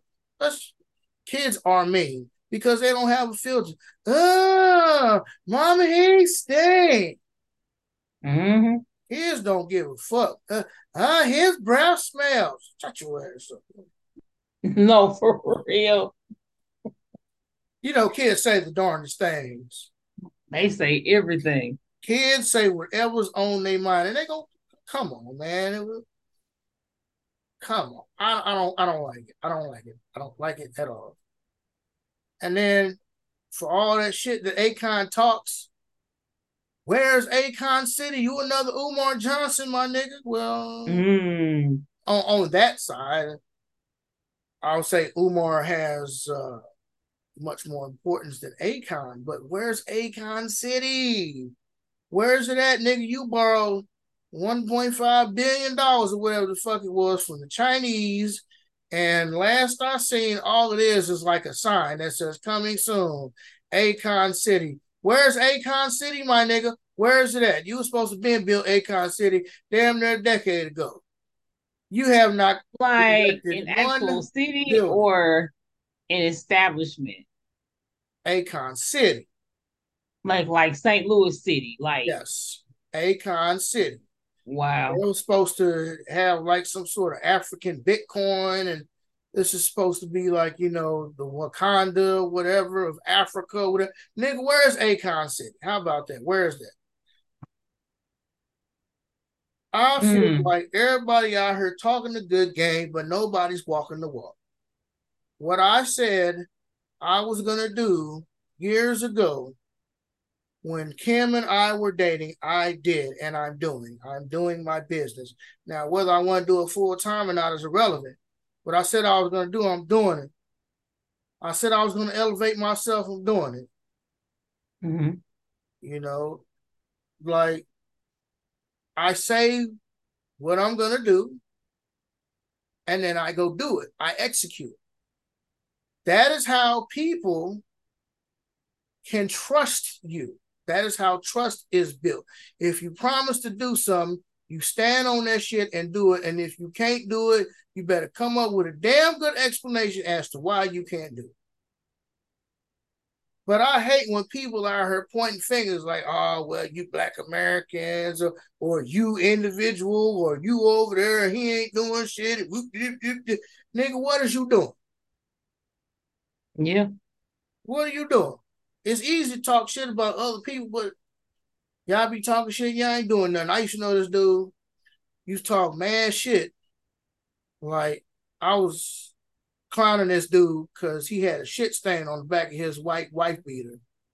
So I was like, ah, Chris got to, because I was picking this dude up for church or whatever. And I'm like, ah, Chris got shit stains on his wife beater, whatever. Looked like he'd been in the crack of his ass. He said it came from your car. No, it ain't come from my car. Because James riding my car all the time. And James ain't never had no shit stains on the back of his shirt. matter of fact, even if it is my car, nigga, if you don't like the fact that I got shit stains in my car, you can walk home. you know, damn well you ain't had no shit stains. I know I didn't. But what you could do, my nigga, you can go walk, what is that? West on Thekla, right? Mm. Get to Union. Bust that right. Once you get to Union and you bust that right, you going down Union until you get to West Florissant. Then once you go to West mm-hmm. Florissant, you hang that left and you take it all the way down to Seven Hills Drive and That's you will walk to your home if you feel like you got shit stains from riding. That was when I had the Cavalier. That was when I had the green Cavalier. So my nigga, if you feel like that, bro, you can walk. I ain't walking. That's what I thought. It's always mm. the motherfuckers who ain't got shit want to talk shit on other people. You know why people who got shit ain't talking shit about other people? Because they already got it. They working hard on their process. And they ain't got time to be talking shit. they got they ain't got do. time to talk no shit whatsoever. Ever, ever, ever. I'm just sick of Akon.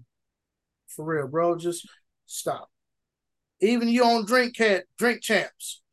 That is an American based podcast. Not, anyways, it doesn't matter. I'm just sick of Akon. I really am. Switching gears yeah. here, Rebecca. Switching mm-hmm. gears. Rest in peace, brother. Mm-hmm. Takeoff. Everybody knows Takeoff. Amigos died a little while mm-hmm. ago, and uh, there was this beef between Quavo and Offset for whatever reason. Don't know. Don't care. That's a family feud. That's between them. They damn near like brothers. They family. They've been around each other since knee high to a grasshopper. Mm-hmm. But you know, recently we had the uh, BET Awards a couple weeks back, mm-hmm. and as ratchet as it was, yeah, it was very ratchet. There was a couple of highlights from the show, and part of that was the Migos reuniting, and mm-hmm. I am happy that these brothers got back together because uh, people gonna speculate. True. People gonna talk shit. People been talking shit on Jamie Foxx for months, and this man been sick and been fighting for his life. And y'all been talking, oh, is he clone? Is he this? Is he that? Whoop, whoop, whoop. Y'all always trying to interject your thoughts and your feelings. And my thing is, we don't know why Offset and Quavo had a falling out, but they had a falling out. I'm glad they worked it out. But we seen them at the fu- at the funeral, at the burial of Takeoff. They was there together. Mm-hmm. Didn't look the most comfortable, but they got the call. Hey, would you like to perform at the BET Award? So both of them niggas was like, yeah. So at some point between the funeral and the BET Awards, these brothers sat down and hashed out their beef to the point where uh, if I'm not mistaken, mm-hmm. Quavo said they only had like 24 hours to plan a show. I think it was like 24 hours to plan a show. Like they literally just told him, like, hey, you want to perform at the BET Awards? Okay, you got eight minutes. Come mm. on, click. But apparently that's the way they do for these award shows. I've heard that before. I heard like they don't call you like months in advance, like, hey, Rebecca, this is Dave reaching out from the BET award. Right. Uh, whatever, whatever. Yeah, so uh, on July the 15th, we're gonna have the BET Awards. We wanted you to perform for about 10 minutes. Can we schedule you in for a performance? No, them niggas just call you a hello, Rebecca. Yeah, you want to perform at the BET Awards? Okay, it's tomorrow. Click. That's insane. But yeah, man, brother Takeoff passed away. Quavo, yeah. Offset came together, performed, did a little tribute because they had the spotlight came down and you know they was hitting their little jigs and you know they was doing it for Takeoff. But man, even even I think it was Offset, man, dude said he felt so relieved. Man, homeboy said he he felt like a weight had lifted off of his soul because him and his brother mm-hmm. worked out. Even though they're not brothers, but they, they were around each other for so long, they damn near like family. So that's yeah. what I'm telling people. I'm like, yo, they family. They'll get back together when they're ready. Mm-hmm. They ready to sit down and hash out whatever it is. They gonna realize that whatever it is they was beefing about is not more important than us living life and coming back together. So they came back together for the Takeoff, man. I'm so happy for these brothers. It did not end in bloodshed, violence. They didn't put their issues all out online. They didn't even, oh, good. let's have a podcast and discuss yep. our issues. They did it behind closed doors. Look, man, I'm sorry. I'm sorry too. Hug it mm. out, dap it up. All right, nigga, let's go out here and do it for tape.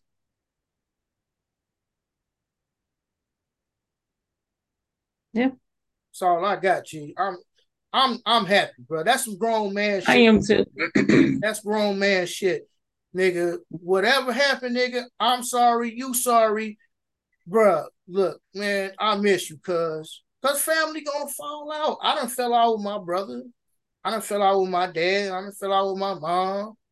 Should I even fell out with your ass time or two. remember when the whole Percy and mm-hmm. I was like, don't do it, nigga. That's five ten. Mm-hmm. I, I, okay. I didn't speak to you for like three years. Okay, yeah. I'm, I'm, gonna give you your space, and whatever happens, happens. But we Gucci though. We we a buck. I fell out with a lot of people, but we eventually come back together. And I'm just glad they came back together, man. They did it. And I think that they could be an example. Because of course the Migos, you can say the Migos are veterans now. They older, they got kids. You know, your yeah. kids play with my kids. We all like family. Like, man, life is too short to be steady beefing and be mad about stuff. Now, granted, if somebody like legitimately crossed you, like, bro, mm-hmm. that's unforgivable type shit. Yeah. yeah, but I think they was I don't know what they was beefing about. There's been so many rumors about what it is that they were beefing about, but still, that shit is squashed. That weight, because it's a weight that comes with like, damn man, I really want to talk to my brother.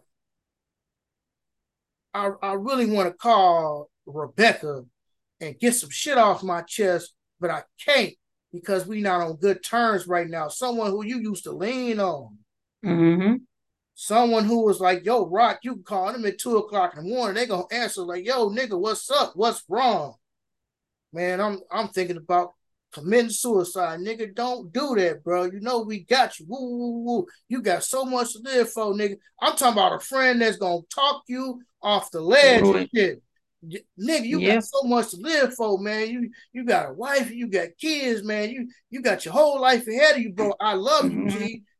Just yeah even people who might not even necessarily be within your immediate circumference, but someone who you've known for quite some time and y'all have always been cool, like a good brother. His name is Bruce. Uh, I've been knowing Bruce since probably I want to say probably like grade school, junior high. We grew up in the same neighborhood. Well, Bruce actually put money in my pocket, like he's managing a school. So what had initially turned out to be just a floor job to scrub mm-hmm. and wax the floors turned out to now I'm contracted to cut the grass on the premises. Now that's something that he doesn't have to have his crew to do, and they can focus on something else. And it's actually saving him money mm-hmm. for the school or whatever. But I was talking to I was talking to my bro the other day, just trying to make sure that we was on for this past weekend. It ended up getting uh, pushed back a couple of days because of certain things and stuff that he was dealing with with the school and mm-hmm.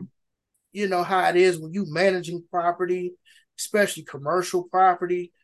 Yeah and trying to get things together and trying to make sure everything's good and school's getting ready to start back within the next month. My brother stressing, mm-hmm. working 16 hours a day. I and I was telling him, I was like, man, you know what, a power steering pump, what, wobble, what, you know, but it is what it is. You know, I'm gonna make yeah. it. I told him, I was like, look, bro, like I don't know if it's any consolation to you, but like, man, like I I have the utmost faith in you, bro. Like I know that you could do this. Like, yeah, I, I know you tired, man. I know it's super stressful trying to get everything done, but like, bro, believe me when I tell you, I know that you could do it, bro. I got mad faith in you. And I generally mean that. I don't say shit that I don't mean. And you know, homeboy, like, man, he like, Dave, man, you just don't know how much I appreciate that, man. Like, you just don't know how much that means to me. And me and Bruce, I can't say me and Bruce have ever really kicked it for real, but we've always known each other. Uh, mm-hmm. you know, I know his moms. I've met his sister. We grew up together. He put money in my pocket, but the fact that I told him, like, bro, I know you can do it, G. I got faith in you. Like, I believe in you. Man, he I didn't I didn't even realize how much that would mean to the dude. I'm just basically like speaking like, yo, I know you could do it and you don't know how much that means. Everybody needs somebody to speak life into them. Um, you probably made that man's year. Like, it's just sad. I feel bad for men, um, because don't nobody really it's almost like giving men encouragement is like something you don't do. So for um for the Migos, I'm glad, you know, Quavo and Offset, I'm glad they were able to work all that out. And I'm glad that they were able to have whatever conversation they had to be able to squash the beef off the internet streets. You know what I mean? Like, I like when brothers come together and not only just be able to check each other, but to also love on each other. You know what I'm saying? Mm-hmm. Just offer words of encouragement or whatever they feel like their brother may need at the time.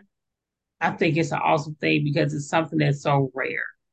It's almost like in this day and age, in this society, it's almost like women got to focus on love me, adore me, give me adoration, give me appreciation. And it's almost like it's taboo for the men. Like, oh, the men don't need none of that. They can just go to work and come home. As long as they got something to eat, they cool. You know what I mean? I hope that makes sense. I understand. I understand completely. I agree with you. And I'm also going to add this caveat. Mm-hmm. It's funny how those same women have the mentality of, oh, it's all about me, me, me, me, me, me. I can do whatever I want to do. Big up me, praise me. Doesn't matter what I do. Doesn't matter how I dress. You can still treat me with respect. You can still do this. You can still do that. But you don't need nothing, though. You good. I can mm. disrespect you. You can't disrespect me. Like I can dress whatever way I want to, and I don't want you to say anything. Type shit, and that's like for me. I kind of feel like a lot of those women who feel like men. I feel like that's sort of a maybe a modern mm-hmm. sort of perspective. Mm-hmm. I feel like the same ones who don't want to give respect to the men as far as like, hey, man needs encouragement, like, hey, you know, take your man out, buy him a short suit, short sweatsuit or whatever, suckers suck his penis mm-hmm. or do whatever, just do something nice for your man. I feel like those are the same ones who feel like I can do whatever I want to, and you can't tell me no different. Yeah. Yeah. Your girl, your girl Keke is definitely leading the way for some of the modern women. Her and her dude that had a falling out because she was dressed like a heifer whore.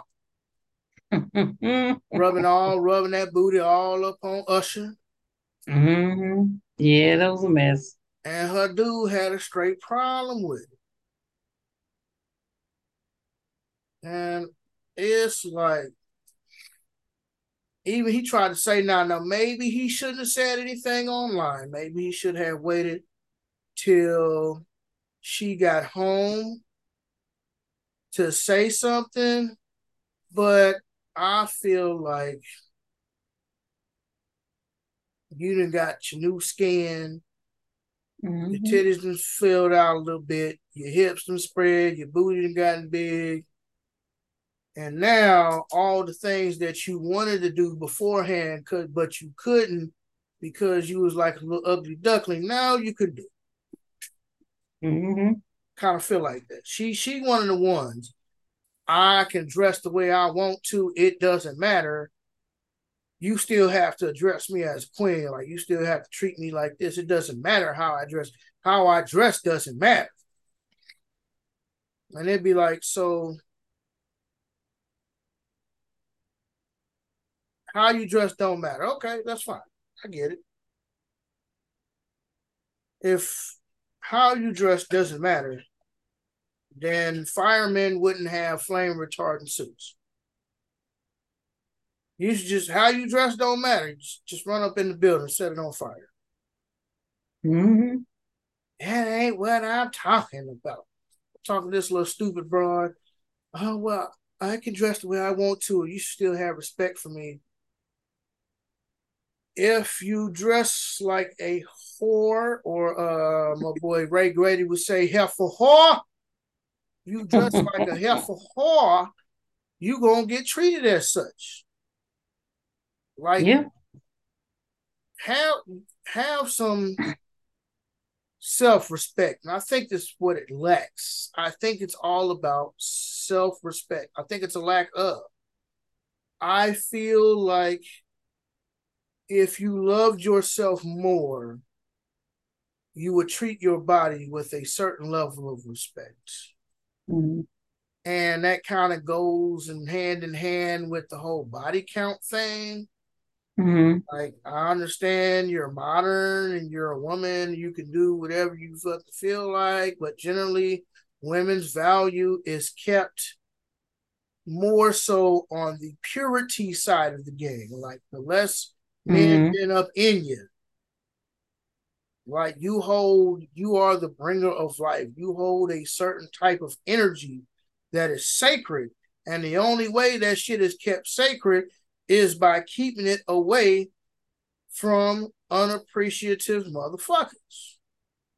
How many goddamn national treasure movies, uh, James Bond, fucking uh, uh, uh, what's your boy name? Indiana Jones, where that nigga got to go all the way in Tibet somewhere in some mountain and mm-hmm. goddamn treasures hidden by traps and and big old three ton boulders and and he got to try to fight his way through this old ass temple to try to get the prize. Well, that's how women.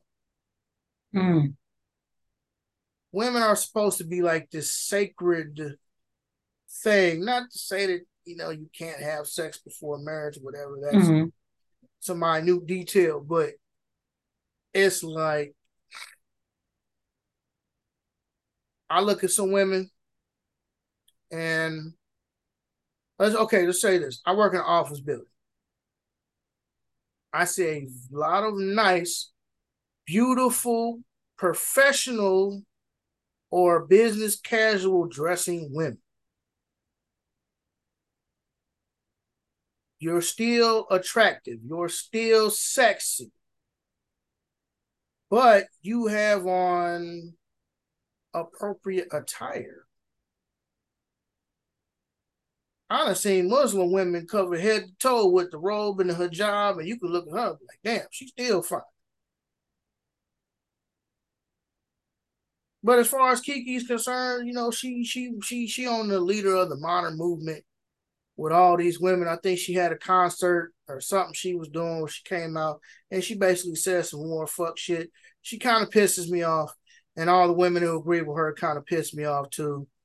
So I'll be trying not to have these conversations, but sometimes it'd be like, so how do you expect people to take you seriously? When you Keke always, but Keke has always been ratchet, like always. I'm not a, I'm just, I don't know. I don't know what she's doing. And it ain't my business to know, but that shit is too much.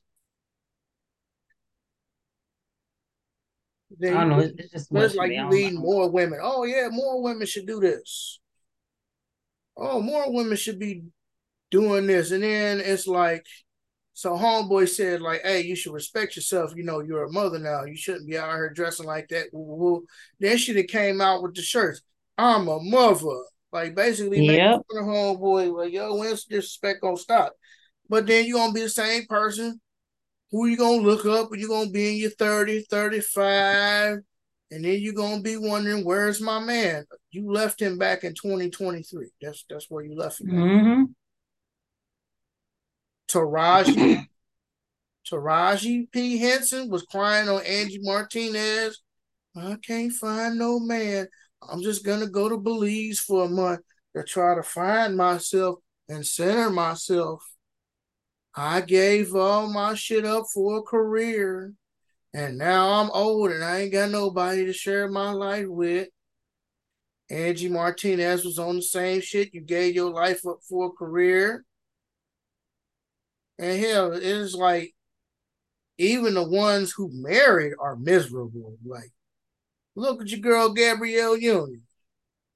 She mm-hmm. talking about she still she worries about finances because she has to pay all the bills because I don't want to be like half the bills because I don't want to be dependent on no man and I got family I have to feed. You have a husband, you don't have to do that, but you want to be the man in that relationship, I guess. Even she, as a married woman, was out here showing her ass on the red carpet not too long ago. Her and Taraji. Taraji was showing them uh them surgically enhanced lifted up titties. Mm. And Gabby was showing that booty of hers. And it's like, then you wonder why men not really trying to get married like that. Cause you see the old ones are dressing, acting, walking, talking like thoughts. The young ones are walking, dressing, talking like thoughts. Mm-hmm. You be yeah, fucking your fucking your man's homeboys on the low, like all your man homeboys that went up in you. And then you go home and kiss this man in the mouth after you done sucked his homeboys down. Mm. And then you like you wonder why men have such issue. But again, like we had talked about the last podcast, we're not going to reiterate it, but we're just going to say that the man can't say nothing to these women. Mm. Women can't say nothing to these women, not the old women, not the middle women, not the young women. It's, it's terrible out here. I don't, I don't even I don't I don't even really know mm-hmm. what to say. I'm just gonna say it's perception reality. A lot of times it is. Mm-hmm. If you're dressed a certain way and I see you walking down a certain street in a certain city, I'm gonna assume that you do a certain job. Mm-hmm. if you got construction boots on and a hard hat and a highlighter vest and you out there working on the side of the road with some cones and a work truck, I'm gonna assume that you're some sort of construction worker or some mm-hmm. sort of outdoor worker. Because uh, typically speaking, the only time you see fake shit like that is in the movies with like Ocean Eleven. Like generally ain't nobody out there just gonna be out there in a truck working on a traffic light or something like that, you know, right? Working in the sewer. I'm gonna assume that you some sort of construction worker. If you dress like a 304, I'm probably gonna assume that you but then again, a lot of these strippers got more sense than these chicks who's not strippers. For yeah these chicks who's in the game got more common sense than chicks who not in the game. Now they might not have dudes or whatever, but at least they take their stripper money and they get out, okay, I'm gonna stack this money and then I'm gonna get out the game. Yep. It's strippers owning trucking businesses and shit. Cool. Now don't be like old Gail who went over to Dubai arguing with them peoples over there. She got mm-hmm. Don't do that now. Yeah. Don't don't do that. She on that 304 shit too as a truck driver. The what is it, the sweet trucker or the Something like that. trucker or the slutty trucker, whatever the hell it is.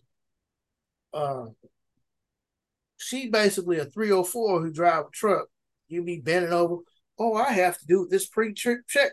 You bending all over, tooting it up and carrying on. Yeah, all right then. okay, if that's what you want to do, that's fine. Because more women are starting to get into the trucking industry, I guess, because the money's good, uh, which is cool.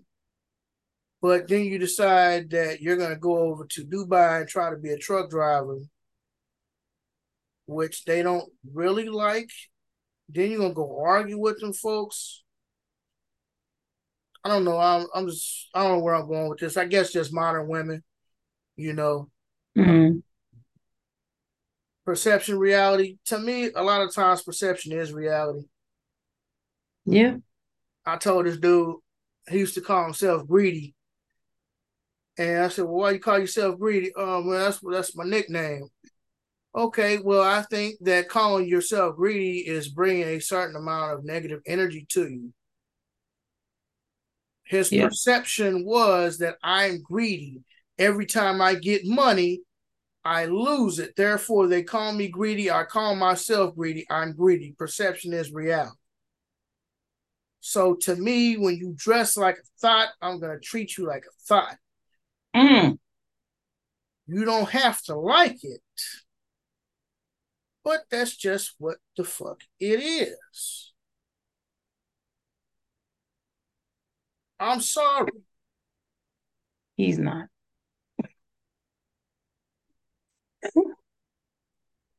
but is it all women? No. It's not all women. I know some decent, stand upstanding females, but I just think that the them trio fours,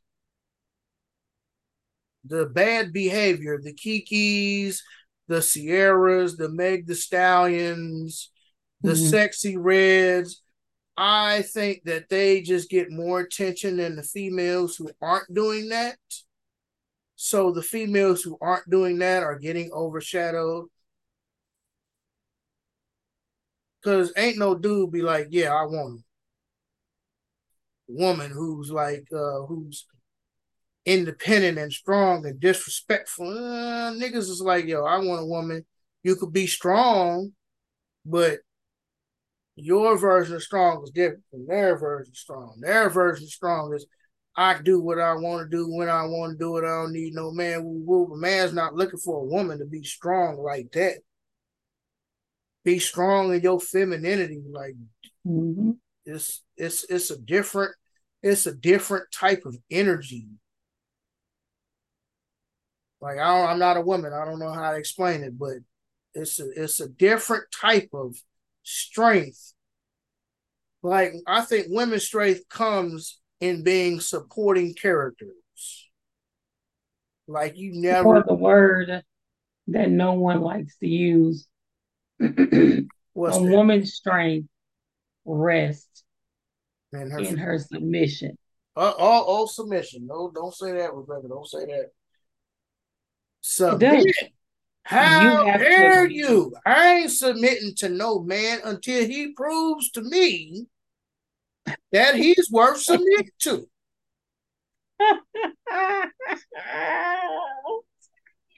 submit. We can work yes. together. We I ain't submit. It's 2023, girl. I don't need to submit. To this is all. This is all the shit they be saying. It's terrible. I, I um. I don't need to submit to the man. I ain't submit no man. No, for real. Maybe if for you was doing real, what you're bro. supposed to be doing, I could do what mm-hmm. I'm supposed to be doing. Oh yeah, that's. mm-hmm. What your boy Dave Chappelle say? Just cause I'm stressed, dressed this way, one hundred percent not mean that I am. Yep, but I mean you have to be strong. Think of the amount of strength it takes to be submissive. The amount of strength it takes to when this person that you're with, this spouse you're with, is really pissing you off and instead of trying to match his energy, be able to submit in your own energy and just stay with it because eventually he's going to recognize it. And either he's going to come down off the bullshit or he's going to have to walk away from it. I don't understand what's wrong because it's really what you're saying. Women, it's better when women submit. It's your place. It's your purpose. Mm-mm. There's a reason why. Place. There's a reason why a man is roughly 30% larger than a woman. Like your muscles, you have more stamina. Like me and Rebecca could go to the gym. We could do the exact same workouts, eat the exact same meals, and I mm-hmm. will gain muscle faster than Rebecca will simply because I am a man. That's just what it is. Men have more stamina. There's been videos and stuff and articles of women talking about, well, hey, me and my husband or me and my boyfriend, we jog and I can't run the long distances like he can, or your legs is longer. So a man actually would have to slow down his pace in order for you to stay in tune with him. But there's nothing wrong with being a supporting character, supporting cast. And it's something that I have been doing recently is you watch a movie, you see everything in the foreground. Mm-hmm. But nobody ever looks at the background.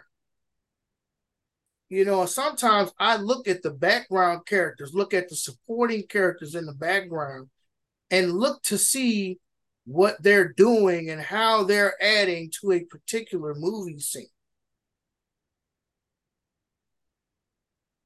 You got John Wick. John Wick is a great series. Keanu Reeves is the main character. John Leguizamo, uh, uh, Laurence Fishburne, mm-hmm.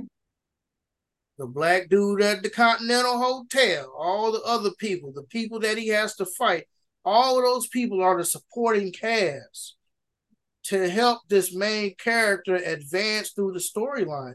If you've played games like Marvel vs. Capcom, mm-hmm. you have a main character, but then you have backup characters. You can switch the backup character in, but it's just like you might have want to have a close range fighter. So you might want to have Wolverine. He's a close range fighter.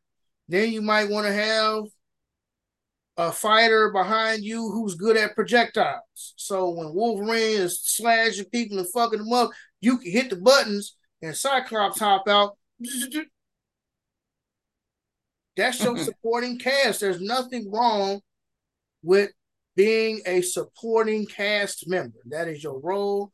You are a help meet. You are supposed to help the man, and there are benefits that you can get by being with a man. But the problem is, one, these women be submitting to the wrong men.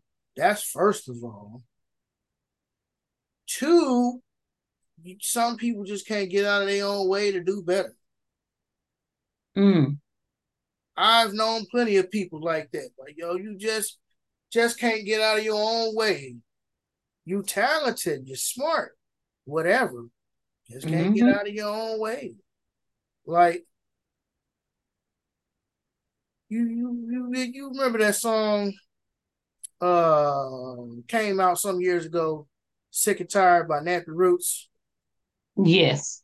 Sick and tired, barely mm-hmm. getting by. Sick and tired of being sick and tired. Well, when you get sick and tired of being sick and tired, that's when the change happens. Yep. That's true. And I just don't think a lot of the, not just women, but people in general, I just don't think people sick and tired of being sick and tired. They happy doing what they're doing. They happy living the life that they're living. Mm-hmm. Yeah. And eventually that recourse is going to come back to you. That recoil is going to come back to you because, like I was sharing with my friend yesterday, I know the Bible has the parable of the sower, and I'm not a Bible thumper, but I'm pretty sure the analogy of sowing seed was around thousands of years before the Bible was written. But mm-hmm. the principle applies if you out here sowing positive seeds, you doing the right things, you investing in people, you doing everything that you're supposed to do for the most part. Yeah. Positive things, positive energy comes back to you. If you putting positivity into the world, positivity gonna come back to you. Negativity, if you are putting negativity into the world, excuse me, negativity is going to come back to you. That's why so many cats don't make it out of the streets because you done spent so much time doing negative things that it comes back to you. How many times we done heard of the gangster who started to get his life right, and then next thing you know, he get clapped by the ops. Yep you still gotta take account for the things that you was doing before. Now we can get into the nuances of why people sell dope, and, but that's irrelevant. Doesn't matter. I'm just saying I am I I can I have experienced this. This is what I I used to be one of those people like, oh well, you know, God pray for this and give me this and woo woo woo woo woo woo. And then I started thinking because I had read this Christian book which basically kind of talks about the uh, the Israelites wandering through the desert uh, because they had a certain mentality that had to die off. And after I read this book, kind of dawned on me like, you know what? This author makes a very good point. The reason why the Israelites had to wander through the wilderness is because the whole generation had a had a certain level of stinking thinking. So in order for the rest of the tribe to move into the land that God promised them, you niggas mm-hmm. gotta go. But this was the same, this was the same generation that seen the older, the older generation. This is the older generation that was enslaved in Egypt. These was the one, damn God, it's hot as fuck out here, cuz. We ain't got no food to eat, nigga. Damn, you could have left me in captivity. At least I knew I was getting off at five o'clock every day. That's one right. It's bullshit. So you mean to tell me God delivered you from the hands of your enemies, gave you the fire by night, the cloud by day, separated the water, so you and your clan could drive across this water and you get to the promised land, which God promised you, and you like, mm, my hands tied. My hands tied. My hands I mean, they kind of big, God. Them, them some giants over there. Uh, God, like, right. bro, you, you niggas just pissed me off. Go to the desert. Go to the desert for 40 years and go to timeout and then we're gonna see where you at after that. So after a generation of stinking thinking dying off, it was it Moses? I think it was Moses. Mm-hmm. Who was the last of that generation of stinking thinking, and he could not enter the promised land. God, like, look, nigga, if I didn't yep. your ass, I, don't don't get mad at me because I know that's not what the Bible say, but this is what I'm interpreting. Okay, if I didn't need your black ass, yes, they was black. If they existed, they was black. If I didn't need your black ass to lead these people into the promised land, I'll kill you too. But I promise you this, nigga, you will not see the inside of that promised land. I'm gonna keep you alive until then. I'm gonna let you get a little peek. I'm gonna let you peek over into the promised land, but you won't get to enter because you was on that bullshit too. Remember when you struck that rock? I didn't tell you to do that.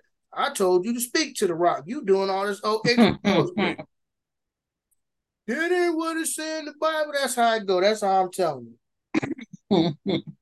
That's my interpolation of what happened in the, those particular instances.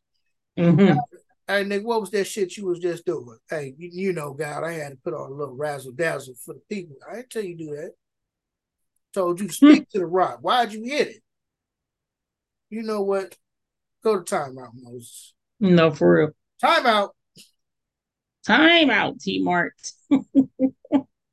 so when I started to change my thinking, be like, okay, let me do more stuff for myself. Let me make better decisions. You know, let me do things differently. Mm-hmm. And it's like you start your life drastically changes when you start realizing that it's on you. You're your own universe. You're your own magnet. You attract people to you. Mm-hmm. And your janky spirit is going to attract other janky spirits. You mad you didn't not, you're not getting the results that you getting? Change something. Do something. Mm-hmm make a decision, stick with it. Try to try to do something with it. But if that don't work, if you're constantly doing something again, if you're not working, if going straight's not working, how about you go to the left? Go to the right. I'm just saying, make better decisions for yourself. And if doing making better decisions for yourself, watch your life change. All right. I'm living proof. But I'm also living proof of the dumb shit I've done. I can't tell you how many times I've talked about me and my ex got into it and she shot at me. And I was at the height of COVID and I moved in with her, which I shouldn't have done, and da da da da. And that led me here. I made a fucked up decision. I was telling my friend when we was talking on the phone last night. I did that. I made a poor decision. And I suffered because of that. At 18, I was a damn good cement finisher. I could have been a journeyman cement finisher. I could have been making 30, 40, 50 bucks an hour doing flat work as a journeyman cement mason. But I didn't. I was a dumbass kid. I didn't support it hard enough. I didn't believe in it enough. I didn't pursue it more. Granted, I'm okay with my life as it is now, but if I had made a better decision to pursue cement finishing like I went to school for, my life could be drastically different. I could have made a better decision then. I didn't, but I'm here now. We all, I try, I'm not a perfect being. I'm not saying that. I do do dumb shit. I do make fucked up decisions. You know what I mean? But overall, I try to make positive choices in my life. I try to make choices that's going to lead me to the next step. You know, I got tired of getting paid 10 $12 an hour and busting my ass. So I decided to stop doing floors and do something different. When that stopped mm-hmm. working, let me go to the next level. Let me work at O'Reilly's. I had to start at the bottom working at O'Reilly's, getting paid shit $11, 11 and some change. Work my way up to a shift lead.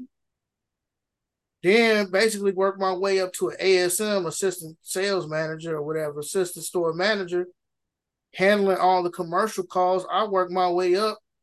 Yeah, it was okay. It was $14, but it was still better pay, better schedule. Come in at 7 30, 8 o'clock, leave at 5, 5 30. I ain't had to work nights no more. Didn't have to work, but every other weekend. That was a nice little decision. That was cool. Now, O'Reilly's experience led me to this job that I have now. My sales experience here led me to this next step. Yeah, I left. I thought O'Reilly's wasn't working for me no more, so I veered off. I tried to take this off ramp, go over here. Had this little uh had this little kitchen kitchen job at, at one of the nursing homes, Delmar Garden South. Had this little kitchen job. Veered off. That shit ain't work. It was costing me more time, more money, more energy than it would be if I had just stayed at O'Reilly. So you know what I did? I pivot, came back around. Okay, cool. So then when the bullshit happened with the job, okay, I got fired on some bullshit. But again, that job helped me get to this job. So now I can sell cable and phone and internet, you know, like I, of course I'm still in training and all of that stuff, but I'm just saying they hired me, they looked at my resume, they talked to me, my experience. Oh, what would you do if a customer came in such, such, such, such? Okay, well, if a customer came in with a radiator, uh, I'm gonna tell them like, hey, your radiator takes three and a half gallons of fluid. So then a customer might come in, get that 50-50 jug of antifreeze, and I might be like, okay, bro, so you got this, you got the 50-50 antifreeze. That's cool. But why don't you go get that concentrate? You filling up your radiator. Do you have any antifreeze at home? You don't. Okay, so why don't you get this concentrate? It's a one to one, one gallon of concentrated antifreeze to one gallon of water, or a half a gallon to a half a gallon of water. And then you still gonna have some left over. You're gonna have a whole gallon of antifreeze left over if you get these two concentrated ones. It costs like two or three dollars more, but you're gonna save yourself more money in the long run. And niggas be like, oh, okay, yeah, that that that makes sense. I didn't think about that. It makes sense. And it's basically the same thing I would be doing now. Like, hey, I know you called in about high-speed internet. Okay, well, this is what you need, blah, blah, blah. But why don't you try this? I can bundle this in for you, blah, blah, blah. Then you're gonna save money. Same person. But I had to make those decisions. I had to choose that for myself. Mm-hmm. I could have easily tried to get a little grunt job at a lawn care company or wherever. I could easily get a little grunt job somewhere. But I'm like, no, I'm getting older. I'm tired of working these little grunt jobs that ain't paying shit, no benefits. Niggas don't want to pay you what you're worth, and you know you smarter. I know mm-hmm. I'm smarter than my current situation was or is. And I'm like, damn, I'm smart. Let me do something more. Let me let me do something different. And sometimes yeah. something different is out of your comfort zone. Me starting at this cable company was completely out of my comfort zone because with all the yeah. information that they feeding you, it's like I'm going back to school. My head was like, God damn, this is a lot of information. But now, week three going into week four, it gets better. It gets easier. I'm learning more, you know, tricks of the trade and pricing and this and this and this and getting better at the role playing and answering calls and da da da da da. But it was rough that first week, two weeks. I'm like, mm, mm, mm, that shit here. But I had said to myself, I get this job with the amount of money that I can potentially make on this job will be more mm-hmm. money than I have ever made in my life, and I'm going to make it work. That was my decision. I'm going to make this job work. Period. Mm-hmm. I'm gonna make it work. I'm not gonna fuck up this job. It's easy to fuck off a ten dollar an hour job. Them exist all day long. The jobs that's paying 60 mm-hmm. 80 hundred thousand dollars Nah, you you want to try to hmm. hold on. And the benefits, nigga, I'm I got good benefits. My mom's happy. She ain't yelling at me no more, lecturing me about my benefits. When you gonna get your benefits? And, and how come you ain't got insurance? And I understand where she's coming from. But at the same time, though, bro, if your job is only paying you twelve hundred dollars a week or every two weeks, and your insurance is taking out mm-hmm. two hundred dollars, and the coverage. That's a lot of money for the coverage. It's a lot of money for the coverage that they're not or giving you or not giving you. It's like, why would I get your insurance when you're taking more money out than what the insurance is worth? Especially considering I don't even use the insurance like that. But damn, y'all shit not even that good but y'all steady wanting to rob my mm-hmm. paycheck. So you being on the poor side of the spectrum, you like, well, fuck.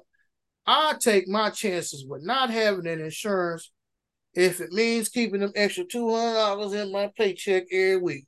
Mm-hmm. So I go to urgent care if I have to. Get some tussin. I get some tussin. right. I'll make something happen. From Rite Aid. Do something.